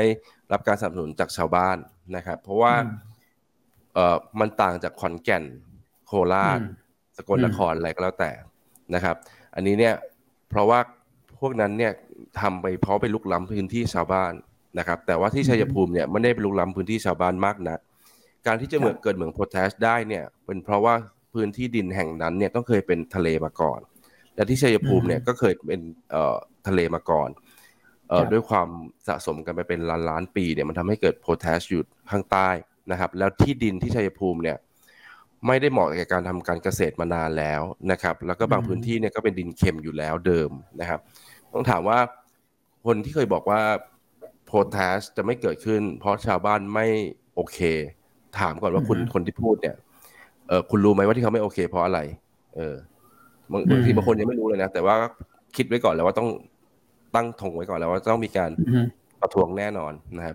สิ่งที่สิ่งหลักหลักเลยที่เขาประท้วงกันหรือไม่พอไม่ไม่อยากให้เกิดขึ้นเนี่ย เพราะว่าเรื่องของการควบคุมทำให้เกลือ เพราะว่าเวลาขุดโพแทสมาเนี่ยมันได้เกลือเอ่อ ขุดมาหนึ่งกิโลนะครับ จะมีขุดมาเจ็ดกิโลจะมีโพแทสแค่หนึ่งกิโลอีกหกกิโลเป็นเกลือหมดเพราะฉะนั้นไอ้เกลือเนี่ยจะจำกัดกำจัดยังไง ถ้าเกิดกำจัดไม่ได้ฝนตกมาน้ำไหลเข้าคูคลองเข้าดินเนี่ยมันทำให้พื้นที่พื้นที่การเกษตรเนี่ยทำอะไรไม่ได้ น้ำที่เคยหาปลาได้ก็จะหาปลาไม่ได้นั่นคือสิ่งสิ่งหลักที่คอนเซิร์นนะครับเพราะฉะนั้นเนี่ยที่ชัยภูมิเนี่ยดินมันเค็มอยู่แล้ว มันชาวบ้านก็รู้สึกว่า มันก็ไม่ได้แย่ไปมากกว่าที่มันเป็นอยู่อยู่แล้วนะครับ แล้วก็เขามีการป้องกันนะครับ เรื่องของการเซาะกร่อนของเรื่องของน้ำเกลือออกไปข้างนอกเนี่ยค่อนข้างดีมากตามแผนทำได้ตามแผนนะครับ ก็เลยทำให้ชาวบ้านเนี่ยไม่ได้ต่อต้านในทางกับการตอนที่เขาได้ประธานบัตรเนี่ย ชาวบ้านกับบริษัทเนี่ยก็ไปจัดงานปาร์ตี้กันแล้วนะฉลองประธานบัตร นะครับไปฟังสัมภาษณ์ชาวบ้านชาวบ้านอยากให้เกิด ก็บอกเมื่อไหร่จะเกิดสักที เพราะว่าเขาอยากได้อะไรน้ำไฟถนนหนทางรถไฟความเร็วสูง อะไรก็แต่ความเจริญมันจะกลับมันจะเข้ามาที่ในชุมชนของเขานั่นก็นั่นคือสิ่งที่ทำให้ชัยภูมิเกิดมันเนี่ยเรื่องพวกนี้ตัดไปก่อน เพราะว่ามันได้มาธนบัตรไปแล้วนั่นแปลว่ามันผ่านทุกอย่างพวกนี้ไปแล้ว สิ่งที่มันขาดอยู่ตอนนี้คือเงินลงทุน ถามว่าโพแทสราคาจากสามร้อยมาหกร้อยบาทเจ็ดร้อยบาท แล้วทำอีวีคาได้อีก เป็นคุณคุณถ้าคุณมีเงินคุณจะลงไหมคุณอ้วน โอ้โห ลงสิครับ อืคุณเอ็มนี่ลงอยู่แล้วศึกษามาอย่างดีเลยนะคุณเอ็มกฎหมายหรือทางหน่วยงานภาครัฐเนี่ยจะเปิดโอกาสหรือเปิดช่องให้เอกชนหรือรัฐวิสาหกิจไปลงได้เมื่อไหร่แค่นั้นเองนะครับอืมครับครับถ้างั้นขอขอใบสมัครอบจอบตให้คุณเอ็มลงพื้นที่ชัยภูมิด้วยนะครับคุณอ้วนครับ เดี๋ยวหามาให้ครับพี่ ผมว่าไม่ไม่ได้แล้วต้องลงสสแล้วฮะสส ก็รู้ลึกรู้จริงกันเนี่ยโอ้พี่อันอันนี้คือรู้ลึกรู้จริงนะนี่คือสไตล์การทำงานเลยนะนะครับ ของคุณเอ็มนะแล้วรวมถึงนักวิเคราะห์ทุกคนเนี่ย ต้องเจาะอย่างนี้เลยฮะ ที่เห็นเงียบๆนี่ก็คือไปศึกษาปุ๋ยจนแบบเค็มไปหมดแล้วนะครับ ทั้งตัวนะครับเค็มตามเกลือ เออนะฮะอะโอเค เอาเอาเดี๋ยว TRC คุณก็เป็นหนึ่งในหุ้นที่คุณไปแนะนำใช่ไหมครับ แล้วคุณก็ประเด็นก็คือยังไม่ดูทุกอย่างแล้ว ไม่ได้เจออะไรที่ทำไมจะเหมือนโพแทสเนี่ยจะไม่เดินหน้า อันนี้ยังไม่เจอ แต่ว่าช้าหรือเร็วนั่นเองผมก็บอกไม่ได้ มันนี้มันอยู่ที่ว่าเขาก็ต้องเรียงลำดับแหละตอนนี้มีโอไมครอนมีอะไรก็แล้ว แต่ก็อาจจะอ่าจัดการโควิดไปให้จบก่อนเสร็จถัดไปอะ EV คง EV คาก็มาก่อน แต่อันนี้เนี่ยผมไม่แน่ใจนะว่ามันจะเกิดขึ้นเมื่อไหร่นะครับ แต่ผมแค่มั่นใจได้อย่างหนึ่งว่ามันต้องเกิดครับผมนะครับ เอารูปมาอีกแล้วนะครับเอารูปโชว์พอรูปมาคือความมั่นใจในการเล่าก็จะหายไปครึ่งหนึ่งนะครับคือหน้าที่เห็นนี่คือตื่นมาก็เป็นอย่างนี้เลยนะไม่มีการแต่งอะไรทั้งนั้นนะครับ ผมเพิ่มก็คือตื่นมาเป็นอย่างนี้เลยนะครับ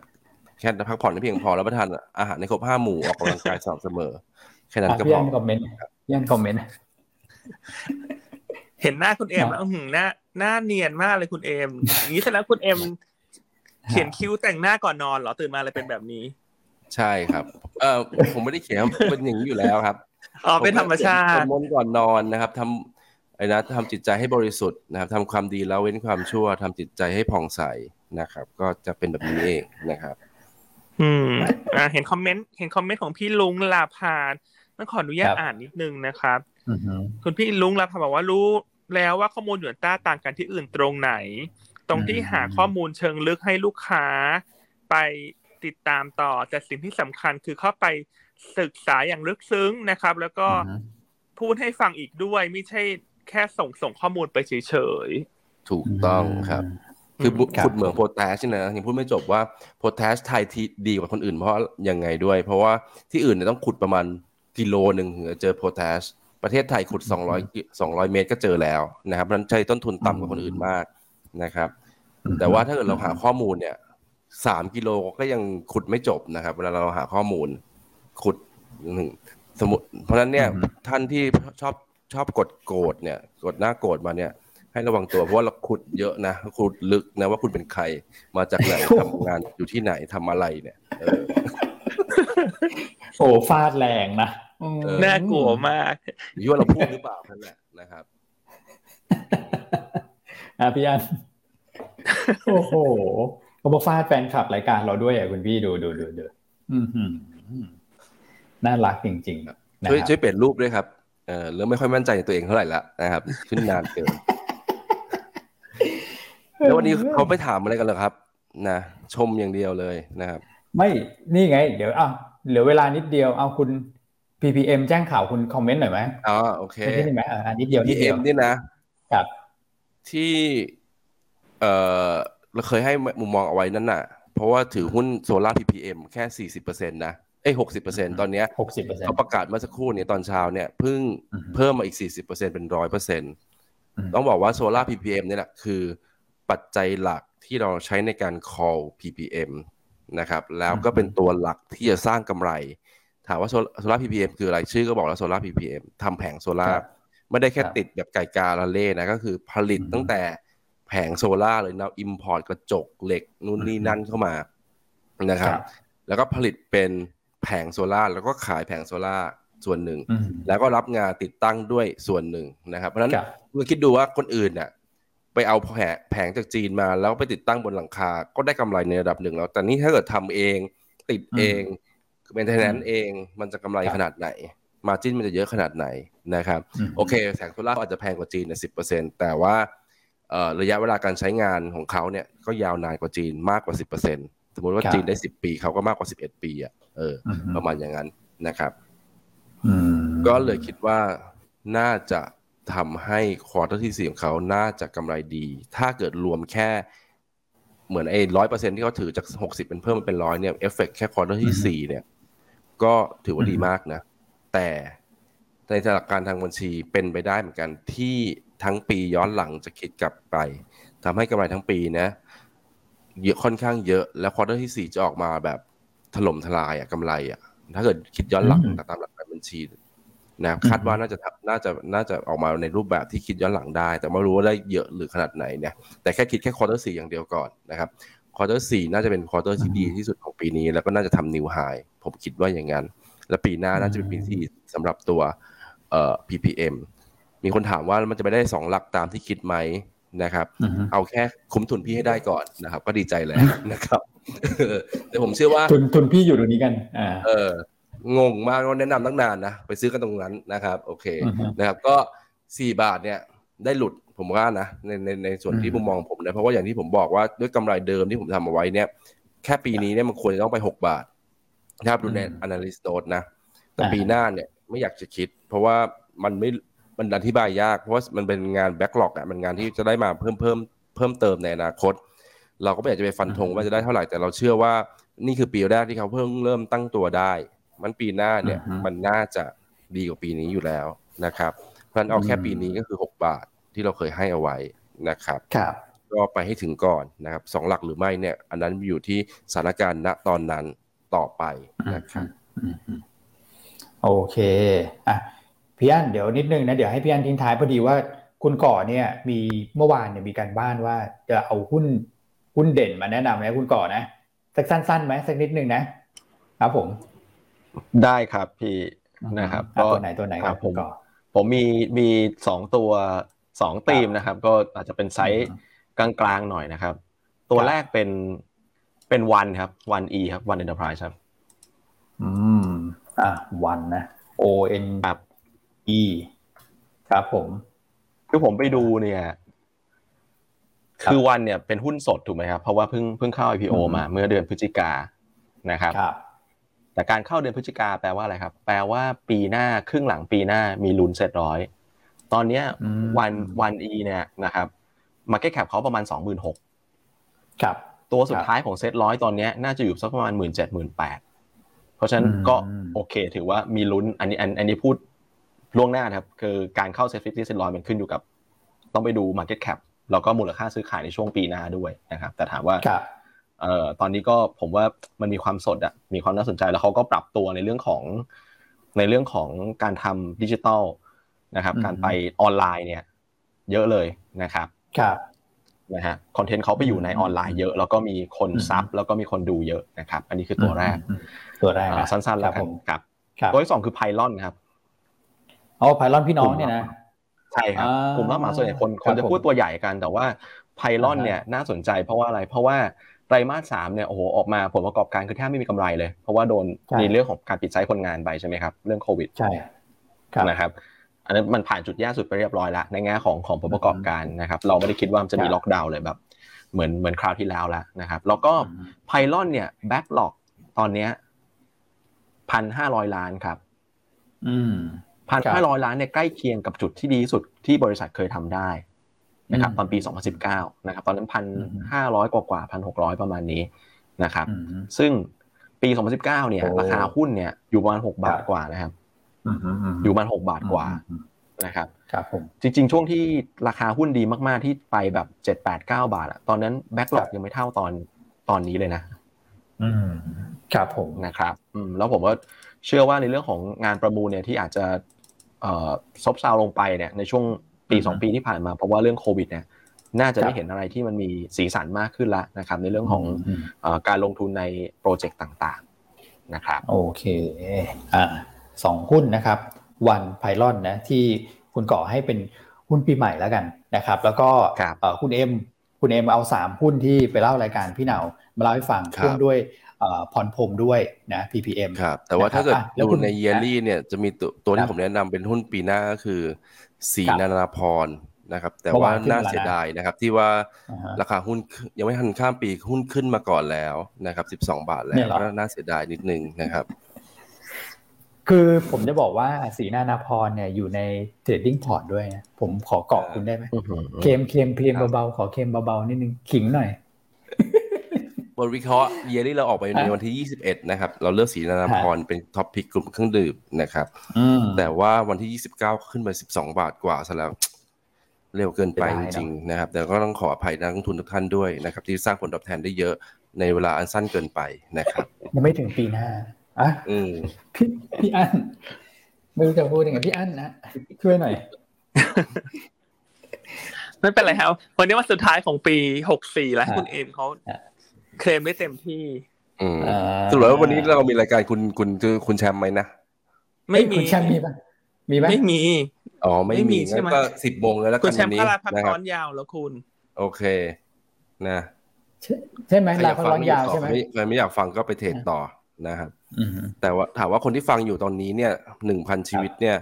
เออเป็นลูกค้าหยวนต้าแล้วหรือยังนะครับ ถ้ายังนะครับ อย่ารอช้านะครับ เพราะว่าคุณจะคุยกับเขา ไม่รู้เรื่องนะครับเพราะว่าในบรรดาโบรกรายย่อยตอนนี้เนี่ยเราก็กล้าพูดว่าหยวนต้าเองก็น่าจะไม่มีใครไม่รู้จักแล้วนะครับถ้าเกิดคุณพูดชื่อว่าคุณเป็นลูกเป็นลูกค้าหรือเปิดพอร์ตกับหยวนต้าเนี่ยน่าจะมีความภาคภูมิใจในการคุยกับเพื่อนได้นะครับ ถ้าเกิดไปอยู่ที่อื่นแล้วแบบโอ้ยทำไม market share น้อยจังบริษัทนี้เดี๋ยวเพื่อนล้อนะครับเพราะว่า market share เราค่อนข้างที่จะโอเคแล้วนะครับ ตอนนี้งั้นรีบเปิดพอร์ตก่อนที่จะโดนเพื่อนล้อนะครับ อืม อะพี่อันครับ วันนี้คุณเอ็มช่วยขายของละปกติอันขายขายของ วันนี้คุณเอ็มขายคุณแม่นะขายเก่งกว่าอีกนะฮะ อันนี้ก็เป็นคุณลูกสาวเอ้ยไม่ใช่คุณลูกชาย ขอไปขอไปขอไปโอ้โหเดี๋ยวไปเจอกันที่ศาลนะใช้คำช่วงปีใหม่ช่วงปีใหม่ศาลศาลเขาปิดทำการคุณเอมอ๋อโอเคเออนะ โอเคแล้วยังไงก็ขอบคุณทุกท่านเลยนะ ที่ให้การสนับสนุนทางยูนต้าเป็นอย่างดีในปีนี้นะครับ แล้วก็วันนี้ก็เป็นวันสุดท้ายของการซื้อขายในปี 2564 แล้วนะฮะ ก็นั่นถือเป็นโอกาสและการเป็นตัวแทนของทางรีเสิร์ชแล้วก็ทางบริษัทหลักทรัพย์ยวนต้านะครับ เพื่อที่จะขอบคุณลูกค้าทุกท่านนะครับที่ให้การอุปการะคุณหยวนต้าเป็นอย่างดีในปี 2564 ที่ผ่านมานะครับ ขอบคุณ ผู้บริหารทุกท่านนะครับ ที่ให้การสนับสนุน research เป็นอย่างดีนะครับ ขอบคุณเจ้าหน้าที่ IC ทุกท่านนะที่ให้การสนับสนุน research เป็นอย่างดีเช่นกันนะครับ แล้วก็แฟนคลับทุกท่านนะครับที่ทนฟังเราทุกวันตลอดปี 2564 นะครับ ทนโดนฟาด ทนโดนจิกนะ ทนโดนเราหยอกล้อ เราแกล้งบ้างนะครับ แต่ก็เป็นหนึ่งในสังคมที่เราเชื่อว่าทุกท่านน่าจะเห็นถึงความจริงใจของหยวนต้านะครับ ว่าเราให้คำแนะนำให้บริการอย่าง ด้วยความจริงใจอย่างเต็มที่นะครับ แล้วก็สุดท้ายจะขาดไม่ได้เลยนะครับ ก็ต้องขอบคุณทีมงาน back office ด้วยนะครับ ที่ช่วยสนับสนุน research ทีมงานออนไลน์ ทีมงานมัลติมีเดียนะครับ และที่สำคัญที่สุดคืออันต้องขอบคุณทุกท่านในทีมรีเสิร์ชนะครับ พี่ๆน้องๆทุกท่าน นักวิเคราะห์นะครับ นักเทคนิค นะฮะส่วนของ Data Support นะนะครับนักแปลด้วยนะครับในแผนกรวมทั้งทุกๆทท่านเลยนะที่ขยันขันแข็งเป็นอย่างมากในปีนี้นะครับทำให้ผลงานของเราเนี่ยเป็นที่ประจักษ์ต่อสายตาของนักลงทุนทั่วไทยเลยนะครับนั้นก็อวยพรเสร็จก็คือตลาดปิดพอดีสี่โมงครึ่งนะครับเนิร์ดครับเพราะฉะนั้นปีใหม่ก็ขอให้ทุกท่านเดินทางปลอดภัยสุขภาพแข็งแรง ปีหน้า ลงทุนในสินทรัพย์ใด ๆ ก็ตามเนี่ยขอให้ได้รับผลตอบแทนที่ดีในการลงทุนนะครับ แล้วก็เติบโตอย่างมั่นคงและยั่งยืนนะครับ แล้วก็เติบโตไปพร้อมกับหยวนต้าที่เราจะก้าวขึ้นสู่อันดับหนึ่งของโบรกเกอร์รายบุคคลอย่างแน่นอนนะครับ ขอบคุณนะครับนะครับอะมีแขกรับเชิญมาอีกคนหนึ่งละรายการไม่ต้องปิดแล้ววันนี้อะคุณพงพัฒน์คุณมาทำไมครับ มาทำไม สวัสดีครับ ตอนแรกผมจะจะลาพักร้อนเอากราฟไม่ได้ไปไหน ก็เลยคุณแชมป์สวัสดี ขอบคุณมากที่เข้ามาจอยบอกเทคนิคครับนะครับกราฟหน้านี้เลยใช่ไหมหน้าพี่นิดเลยเหรอคุณเอ็มว่าหน้าครับพี่นิดยังสาวอยู่ครับ หน้ายังแต่งตึงอยู่ครับ ไม่มีอะคุณแชมป์จัดการเลยครับ ครับ จัดการใครฮะ ให้คุณแชมป์จัดการใครหมายถึงว่าให้พูดถึงคำอวยพรแล้วก็ตลาดเลยครับ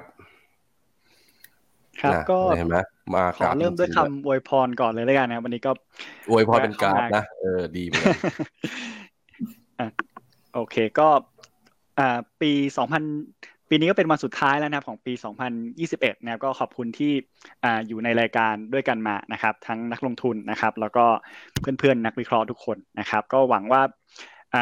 ปีหน้านะครับก็น่าจะเป็นปีที่ดีของเราอีกปีหนึ่งนะครับ ก็ขอให้ทุกคนนะครับมีความสุขนะครับ สุขภาพร่างกายแข็งแรงนะครับ แล้วก็พอร์ตการลงทุนได้กำไรกันเยอะ ๆ นะครับอ่าทุกท่านขอหัวใจเข้ามาหน่อยขอเลขหัวใจขอเลขหนึ่งเข้ามาหน่อยนะครับคุณแชมป์นี่คือพอไม่มีกราฟคือพูดพูดไม่เนาะพูดไม่เก่งเลยนะ พูดน้อยเลยนะ ถ้ามันมีเส้นเมื่อไหร่คือแบบพูดได้เป็นเยอะเลยพอไม่มีกราฟนี่คือพูดไม่เป็นเลยนะฮะใครจะเหมือนคุณเอ็มเนอะมีกราฟไม่มีกราฟ คุณเอ็มไม่พูดต่อยหอยได้ตลอดอะโลพูดมากนะครับนั่นเอง โอเค มีใครจะพูดอะไรไหมครับ วันนี้ให้คุณแชมป์ให้คุณแชมป์เอ้ยโทษทีให้คุณอ้วนคุณก่อ คุณเอมทิ้งท้ายสักหน่อยดีไหมฮะครับพรปีใหม่ ครับนะครับอ่าผมผมผมขออนุญาตก่อนแล้วกันนะครับ ผมก็เอ่อขอให้ปี 2565 ที่กำลังจะมาถึงนะครับ เป็นปีที่ดีของทุกท่านนะครับ ใครที่ดีอยู่แล้ว ดียิ่งยิ่งขึ้นไปอีกนะครับ ปี 2565 ลงท้ายด้วยเลข5เราก็ 555 มีความสุข นะครับ สุขกายสบายใจนะทั้งครอบครัวนะครับ แล้วก็ที่สำคัญนะครับก็คือเนี่ยนะฮะรักเราไปนานๆ ไม่ขอให้รักน้อยๆ ขอให้รักเยอะๆ และรักไปนานๆ ยั่งยืนไปด้วยกันนะครับผมอ่ามีเพลงด้วยเหรอ อ่า คุณก่อครับอ่าคุณก่อฮะ ครับ เดี๋ยวนิดนึงผมผมถามคุณแชมป์ก่อน เดี๋ยวคุณแชมป์มีรายการต่อใช่ไหมฮะ เดี๋ยวคุณแชมป์จัดรายการต่อใช่ไหมแค่แค่นิดหน่อยครับอาจจะไม่ได้ตอบคำถามแค่เราเราภาพแล้วก็ภาพบทวิเคราะห์ให้ฟังเฉยนิดเดียวครับไม่ได้เยอะได้ได้ครับโอเค เพราะฉะนั้นเดี๋ยวจบเซสชันเราแฟนคลับอยู่ต่อนะครับ ฟังฟังคุณแชมป์ต่อนะเดี๋ยวกันว่าเดี๋ยวออกไปกันหมดเลยเลยเลยต้องต้องเช็คคุณแชมป์ก่อนนะครับ ก็อะอวยอวยพรนะครับก็อวยพรเหมือนเดิมตอนคริสต์มาสนะครับว่าการลงทุนสำหรับปีหน้านะครับ ขอให้ถูกตัวนะครับ ถูกจังหวะแล้วก็ถูกราคานะครับ กำไรไหลมาเทมา ขอให้ทุกท่านประสบความสำเร็จกับการลงทุนให้มาก ๆ เลยนะครับ ปีนี้ดีใครทำได้ดีอยู่แล้ว ก็ขอให้ปีหน้าดียิ่งขึ้นไปอีกนะครับผมส่วนปีนี้ใครอาจจะไม่ได้เยอะตามเป้าที่หวังก็ขอให้ปีหน้าได้ตามเป้าได้เกินเป้าเลยนะครับ แล้วก็ขอบคุณทุกท่านมากจริง ๆนะครับที่ ให้การสนับสนุนเรานะครับ ขอให้ปีหน้าแล้วก็ปีต่อๆไปนะครับสนับสนุนเราไปเรื่อยๆนะครับ ขอบคุณมากเลยนะครับ ทั้งในเรื่องของการเทรดกับเรานะครับ แล้วก็รวมถึงการติดตามเราด้วยทั้งทาง Facebook ทาง YouTube ทาง Telegram แล้วก็ทุก ๆ ช่องทางครับ ขอบคุณมากครับ ครับผมสำหรับผมก็คงไม่ได้อวยพรอะไรเยอะนะครับ ก็ให้ไปฟังโลมิสกิตหุ้นเมื่อวานนี้อวยพรไปแล้วนะครับ แต่สิ่งที่อยากจะ ให้กับนักลงทุนคือเตือนนะครับ ให้ระมัดระวังการลงทุนในปีหน้าให้มากยิ่งขึ้นนะครับหนึ่งถึงสองปีที่ผ่านมาตลาดเหมือนดูเหมือนจะยาก แต่ว่ามันก็ไม่ได้ยากขนาดนั้น เพราะว่าเวลาหุ้นลงไปแรงๆมันก็คือโอกาสในการสร้างรีเทิร์นที่มากกว่าปกติได้ แต่ปีหน้าเนี่ยถ้าเกิดมันกลับสู่ภาวะปกติ ตลาดมันก็จะเหลืออัพไซด์ไม่ได้เยอะมาก เวลาลงก็ลงมาได้แรงเพราะฉะนั้นเนี่ยหุ้นก็ต้องเลือก นิดหนึ่ง selective นิดหนึ่งนะครับแล้วก็สิ่งหนึ่งที่คนจะกังวลก็คือเงินจะไหลออกจากตลาดหุ้นไปอยู่ตลาดคริปโตนะครับแต่ผมอยากให้ทุกคนนะคิดสวนทางว่าคริปโตนะ่ะต้องระวังในปีหน้านะครับอยากให้ทุกคนระวังในการลงทุนในคริปโตเคอเรนซีในปีหน้า ในทางกลับกันคุณควรที่จะมาโฟกัส แล้วก็ทำสิ่งที่คุณถนัดแล้วก็มีข้อมูลมากนั่นก็คือตลาดหุ้นไทยทำให้ได้ดีก่อน แล้วค่อยไปลงทุนในคริปโตนะครับ คริปโตมันไม่ใช่สิ่งใหม่ ไม่ใช่ตลาดใหม่ คุณไม่ใช่คนแรก และคุณไม่ใช่คนที่เชี่ยวชาญในตลาดนั้น ให้ระมัดระวังการลงทุน ผมขอย้ำเตือนนะครับ เอาให้ดีในตลาดหุ้นไทยให้ได้ก่อนนะครับ ฝากเอาไว้แค่นี้ สวัสดีครับ โอเคถ้างั้น เดี๋ยวเราให้คุณให้คุณแชมป์ดำเนินรายการต่อเลยดีไหมครับ ได้เลยครับนะฮะโอเคนะครับ งั้นขอยกเวทีต่อให้คุณแชมป์นะครับ แล้วก็ สวัสดีปีใหม่ทุกท่านนะครับ ขอบคุณครับ ครับ สวัสดีปีใหม่ครับ สวัสดีครับ สวัสดีครับ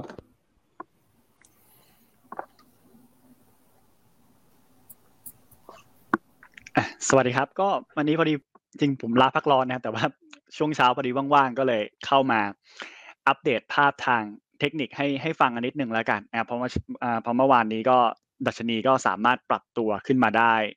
ค่อนข้างแรงนะครับ ตอนนี้ก็ขึ้นมาเนี่ยมันจะเทสประมาณ 1655 นะครับ ซึ่งเป็นซึ่งเป็นไฮเดิมแล้วนะครับ ถามว่าการปรับตัวขึ้นมาตรงนี้เนี่ยมันจะสามารถเบรกเอาท์ผ่านไปได้หรือเปล่าเนี่ยผมว่ารอบแรกเนี่ยอาจจะยังอาจจะยังไม่ผ่านนะครับ เพราะว่าวันนี้ก็เป็นวันสุดท้ายของปีแล้วผมผมเลยประเมินว่าการขึ้นมาตรงนี้เนี่ยอาจจะติดก่อนมากกว่า แล้วมีโอกาสที่จะ ย่อลงมาในช่วงสั้นนะครับ แต่แต่ภาพเนี่ยสุดท้ายเนี่ยปีหน้าเนี่ยผมว่าสุดท้ายก็คงเบรกผ่านได้1 1 6 5 5นะครับ แต่ว่าระยะสั้นในช่วงนี้เนี่ยให้น้ำหนักกับการไม่ผ่านก่อนมากกว่า เพราะว่าเมื่อวานเนี่ยผมไปเช็ค Market Bet Indicator นะครับ คือปกติเรามักจะเห็นว่าถ้าหุ้นมันขึ้นทำนิวไฮเนี่ย ปกติเนี่ยหุ้นที่ทำนิวไฮมันควรจะต้องปรับตัวสูงขึ้นนะครับ แต่เมื่อวานเราเห็นว่าหุ้นที่ทำนิวไฮเนี่ย 52 วิคไฮเนี่ยมันลดลงนะครับ จาก 4%กว่าเนี่ยเหลือแค่ 2%กว่า ดังนั้น การปรับตัวขึ้นเนี่ยมันอาจจะไม่ได้ขึ้นทั้งทั้งกระดาษนะครับ มันก็เลยไม่ได้เป็นภาพที่บูลิสมากขนาดนั้นนะครับ ผมก็เลยให้น้ำหนักว่าแนวต้านระยะสั้นก็อาจจะติดก่อนมากกว่า ก็พยายามโฟกัสในหุ้นรายตัวเป็นหลักในช่วงนี้นะครับ ส่วนภาพของ Set 50 Index Future นะครับ Set 50 Index Future ภาพเป็นยังไงบ้างนะครับ ตอนนี้เราก็ต้องเป็นซีรีส์ H นะครับ S22 นะครับสำหรับคนที่อยากเก็งกำไรในช่วงวันสุดท้ายของปีเนี่ยผมว่าภาพของ SET50 Index Future นะครับก็คงไปอาอาจจะเป็นจังหวะในการ short มากกว่านะครับถ้ามันขึ้นไป test ที่ high เดิมนะครับประมาณโซน 988 นะเป็น high เดิมผมว่าขึ้นไป test ตรงนี้เนี่ยอาจจะติดแล้วก็ยังไม่ผ่าน เพราะว่า ตัว indicator เนี่ยเราเริ่มเห็นการเข้าสู่เขต overbought อีกครั้งหนึ่งนะครับถ้าเล่นสั้นก็คือรอ short ประมาณ 988 แล้วเดี๋ยวลงมาก็ประมาณ 981 982 เนี่ยเป็นจังหวะปิดนะครับ แต่ก็แนะนำว่าเล่นก็ให้จบในวันแล้วกันนะครับแล้วเดี๋ยวปีหน้าเราค่อยกลับไปว่ากันใหม่สำหรับภาพของ SET50 Index Future นะครับ วันนี้อาจจะไม่ได้อัปเดตทองกับน้ำมันให้นะครับ เดี๋ยวผมขอมาที่หุ้นในบทวิเคราะห์ 6 ตัวเลยแล้วกันนะครับ ว่ามันมีตัวไหนบ้างนะครับสำหรับหุ้นนะครับที่เรามองว่ามันน่าจะมีสัญญาณเด่นเนี่ยและลุ้นในการ breakout ได้เนี่ยตัวแรกเนี่ยมันจะเป็นตัวของ STEC นะครับสำหรับ STEC เนี่ยภาพนะครับเราจะเห็นว่าทางเทคนิคเนี่ยมันติดอยู่ที่ high เดิมนะครับ high เดิมตรงนี้เนี่ย test มา test มาหลายรอบแล้วนะครับ ในช่วง 2 เดือนที่ผ่านมา test มา 4 รอบแล้วแต่การ test แต่ละรอบนะครับ เราจะเห็นว่ามันมีการยก low ที่สูงขึ้นอย่างต่อเนื่องดังนั้นสุดท้ายเนี่ยผมว่า STEC น่าจะ breakout ผ่านขึ้นไปได้นะครับ ก็สามารถใช้จุด breakout ช่วง 14.7 14.8 เนี่ยเก็งกำไรได้นะครับแนวต้านด้านบนเนี่ยก็ 15.4 แล้วก็ 16 ตามลำดับสำหรับ STEC นะครับ stop loss ถ้าต่ำกว่า 14.2 นะครับ ตัวถัดไปนะครับที่มีสัญญาณในการเบรกเอาท์เนี่ยจะเป็นตัวของแบมนะครับแบมเนี่ยแพทเทิร์นของมันเนี่ยจะเป็นลักษณะของอ่า ascending triangle นะครับแล้วก็ล่าสุดราคาเนี่ยเบรกสามเหลี่ยมขึ้นมาได้แล้วนะครับทำให้อัพไซด์ด้านบนเปิดนะครับ แนวต้านด้านบน 22.3 นะครับ แล้วก็ 23 บาทนะครับ แนวรับก็ประมาณ 21.5 21.6 ก็คือแนวที่มันเบรกเมื่อวานนะครับ อันนี้เป็น ascending นะครับ ตัวถัดไปเนี่ยจะเป็น symmetrical ที่มันเบรกขึ้นมานะครับ symmetrical triangle ก็จะเป็นตัวของ SPRC นะครับ ก็การเบรกเอาท์มันเกิดขึ้นตอนวันที่ 28 นะครับเมื่อวานนี้ขึ้นมาต่อ ดังนั้นช่วงนี้อาจจะรอรอย่อนิดนึงแล้วกันนะครับ ถ้าลงมาประมาณ 9.85 เนี่ยผมว่าน่าจะเป็นจังหวะในการเล่นได้ แล้วก็แนวต้านด้านบนก็ 10.3 แล้วก็ 10.5 ตามลำดับนะครับ stop loss ถ้าต่ำกว่า 9.6 นะครับ อันนี้เป็นหุ้นในเซ็ตร้อยนะครับ ส่วนหุ้นนอกเซ็ตร้อยนะครับ มันก็จะเป็นตัวของอามาน่านะครับสำหรับอามาน่านี่ก็ความน่าสนใจก็คือเรื่องของการกลับมายืนเส้น 200 ได้นะครับ เราจะเห็นว่าตัวอามาน่าเนี่ยก่อนหน้านี้ลงไปต่ำเส้น 200 ในช่วงของไตรมาส4นะครับ แต่ตอนนี้กลับมายืนได้แล้วนะครับ มันก็เลยเป็นสัญญาณบวกนะครับ เป้าหมายด้านบนเนี่ย 5.85 ถึง 6 บาทนะครับ แนวรับก็ 5.5 นะครับ ถ้าต่ำกว่า 5.3 ก็ stop loss นะครับ อันนี้ตัวนี้ยืนเส้น 200 นะครับ อีกตัวหนึ่งเป็นการเบรกเส้นดาวเทนไลน์นะครับสำหรับ AWC นะครับก็คือเราเห็นว่าเส้นดาวเทนไลน์ตรงนี้เนี่ยเป็นตัวกดของ AWC มาตั้งแต่เดือน ตุลานะครับ แต่ตอนนี้สามารถที่จะ break out ขึ้นมาได้แล้วนะครับ แนวต้านด้านบนก็ 4.82 นะครับ แล้วก็ 4.9 ตามลำดับสำหรับ AWC นะครับ 5 ตัวแรกของเราเนี่ยจะเป็นแนว break out หมดเลยนะครับ ส่วนตัวสุดท้ายเนี่ยจะเป็นจะเป็นแนวของการเกิด pullback นะครับสำหรับคนที่ชอบเล่นแบบหุ้นที่มันย่อตัวลงมาตามแนวรับเนี่ยผมว่าไพลอนเนี่ยราคาเนี่ยก็ถือว่า ย่อลงมาค่อนข้างเยอะแล้วนะครับ ใกล้เส้น 20 วันแล้วนะครับ ใกล้ๆ 5 บาทเนี่ยผมว่าน่าจะเป็นจังหวะในการกลับเข้าไปรับได้แล้วนะครับ แนวต้านด้านบนก็ 5.4 แล้วก็ถ้าผ่านไปได้อีกทีนึงเนี่ยถ้าเส้น 20 วันเนี่ยไม่หลุดเนี่ยแนวโน้มมันยังเป็นไซด์เวย์อัพเป้าหมายถัดไปเนี่ยผมว่าอาจจะขึ้นไปแถวประมาณ 6 บาทได้เลยสำหรับตัวของไพลอนนะครับ ส่วนกรณีถ้าเกิดมันผิดทางนะครับก็ต่ำกว่าสัก 4.88 นะครับ จะเป็นจุดในการ stop loss จะเห็นว่าอ่า reward เนี่ยก็ถือว่ามากกว่าตัว risk พอสมควรนะครับสำหรับตัวของไพลอนนะครับสำหรับวันนี้นะครับภาพทางเทคนิคก็ผมก็อัปเดตให้ประมาณเท่านี้แล้วกันนะครับ เดี๋ยวเราก็ค่อยไปพบกับมุมมองทางเทคนิคใหม่ในปีหน้าเลยนะครับ วันนี้ไม่ได้มีรายการชาร์ต เปอร์สเปกทีฟนะครับ แล้วก็สุดท้ายก็ขออวยพรนักทุนอีกรอบหนึ่งแล้วกันนะครับ ก็ขอให้ปีหน้านะครับเป็นปีที่ดีนะครับ มีสุขภาพแข็งแรงนะครับไปเที่ยวก็ระมัดระวังตัวนะครับ ก็รักษาสุขภาพด้วยนะครับ แล้วปีหน้าเดี๋ยวเราค่อยมาพบกับโลกการลงทุนกันต่อ แล้วก็หวังว่าปีหน้ามุมมองทางเทคนิคของเราจะช่วยให้นักทุนสามารถทำกำไรได้ต่อในปีหน้านะครับสำหรับวันนี้ก็ขอลาไปเพียงเท่านี้นะครับ สวัสดีครับ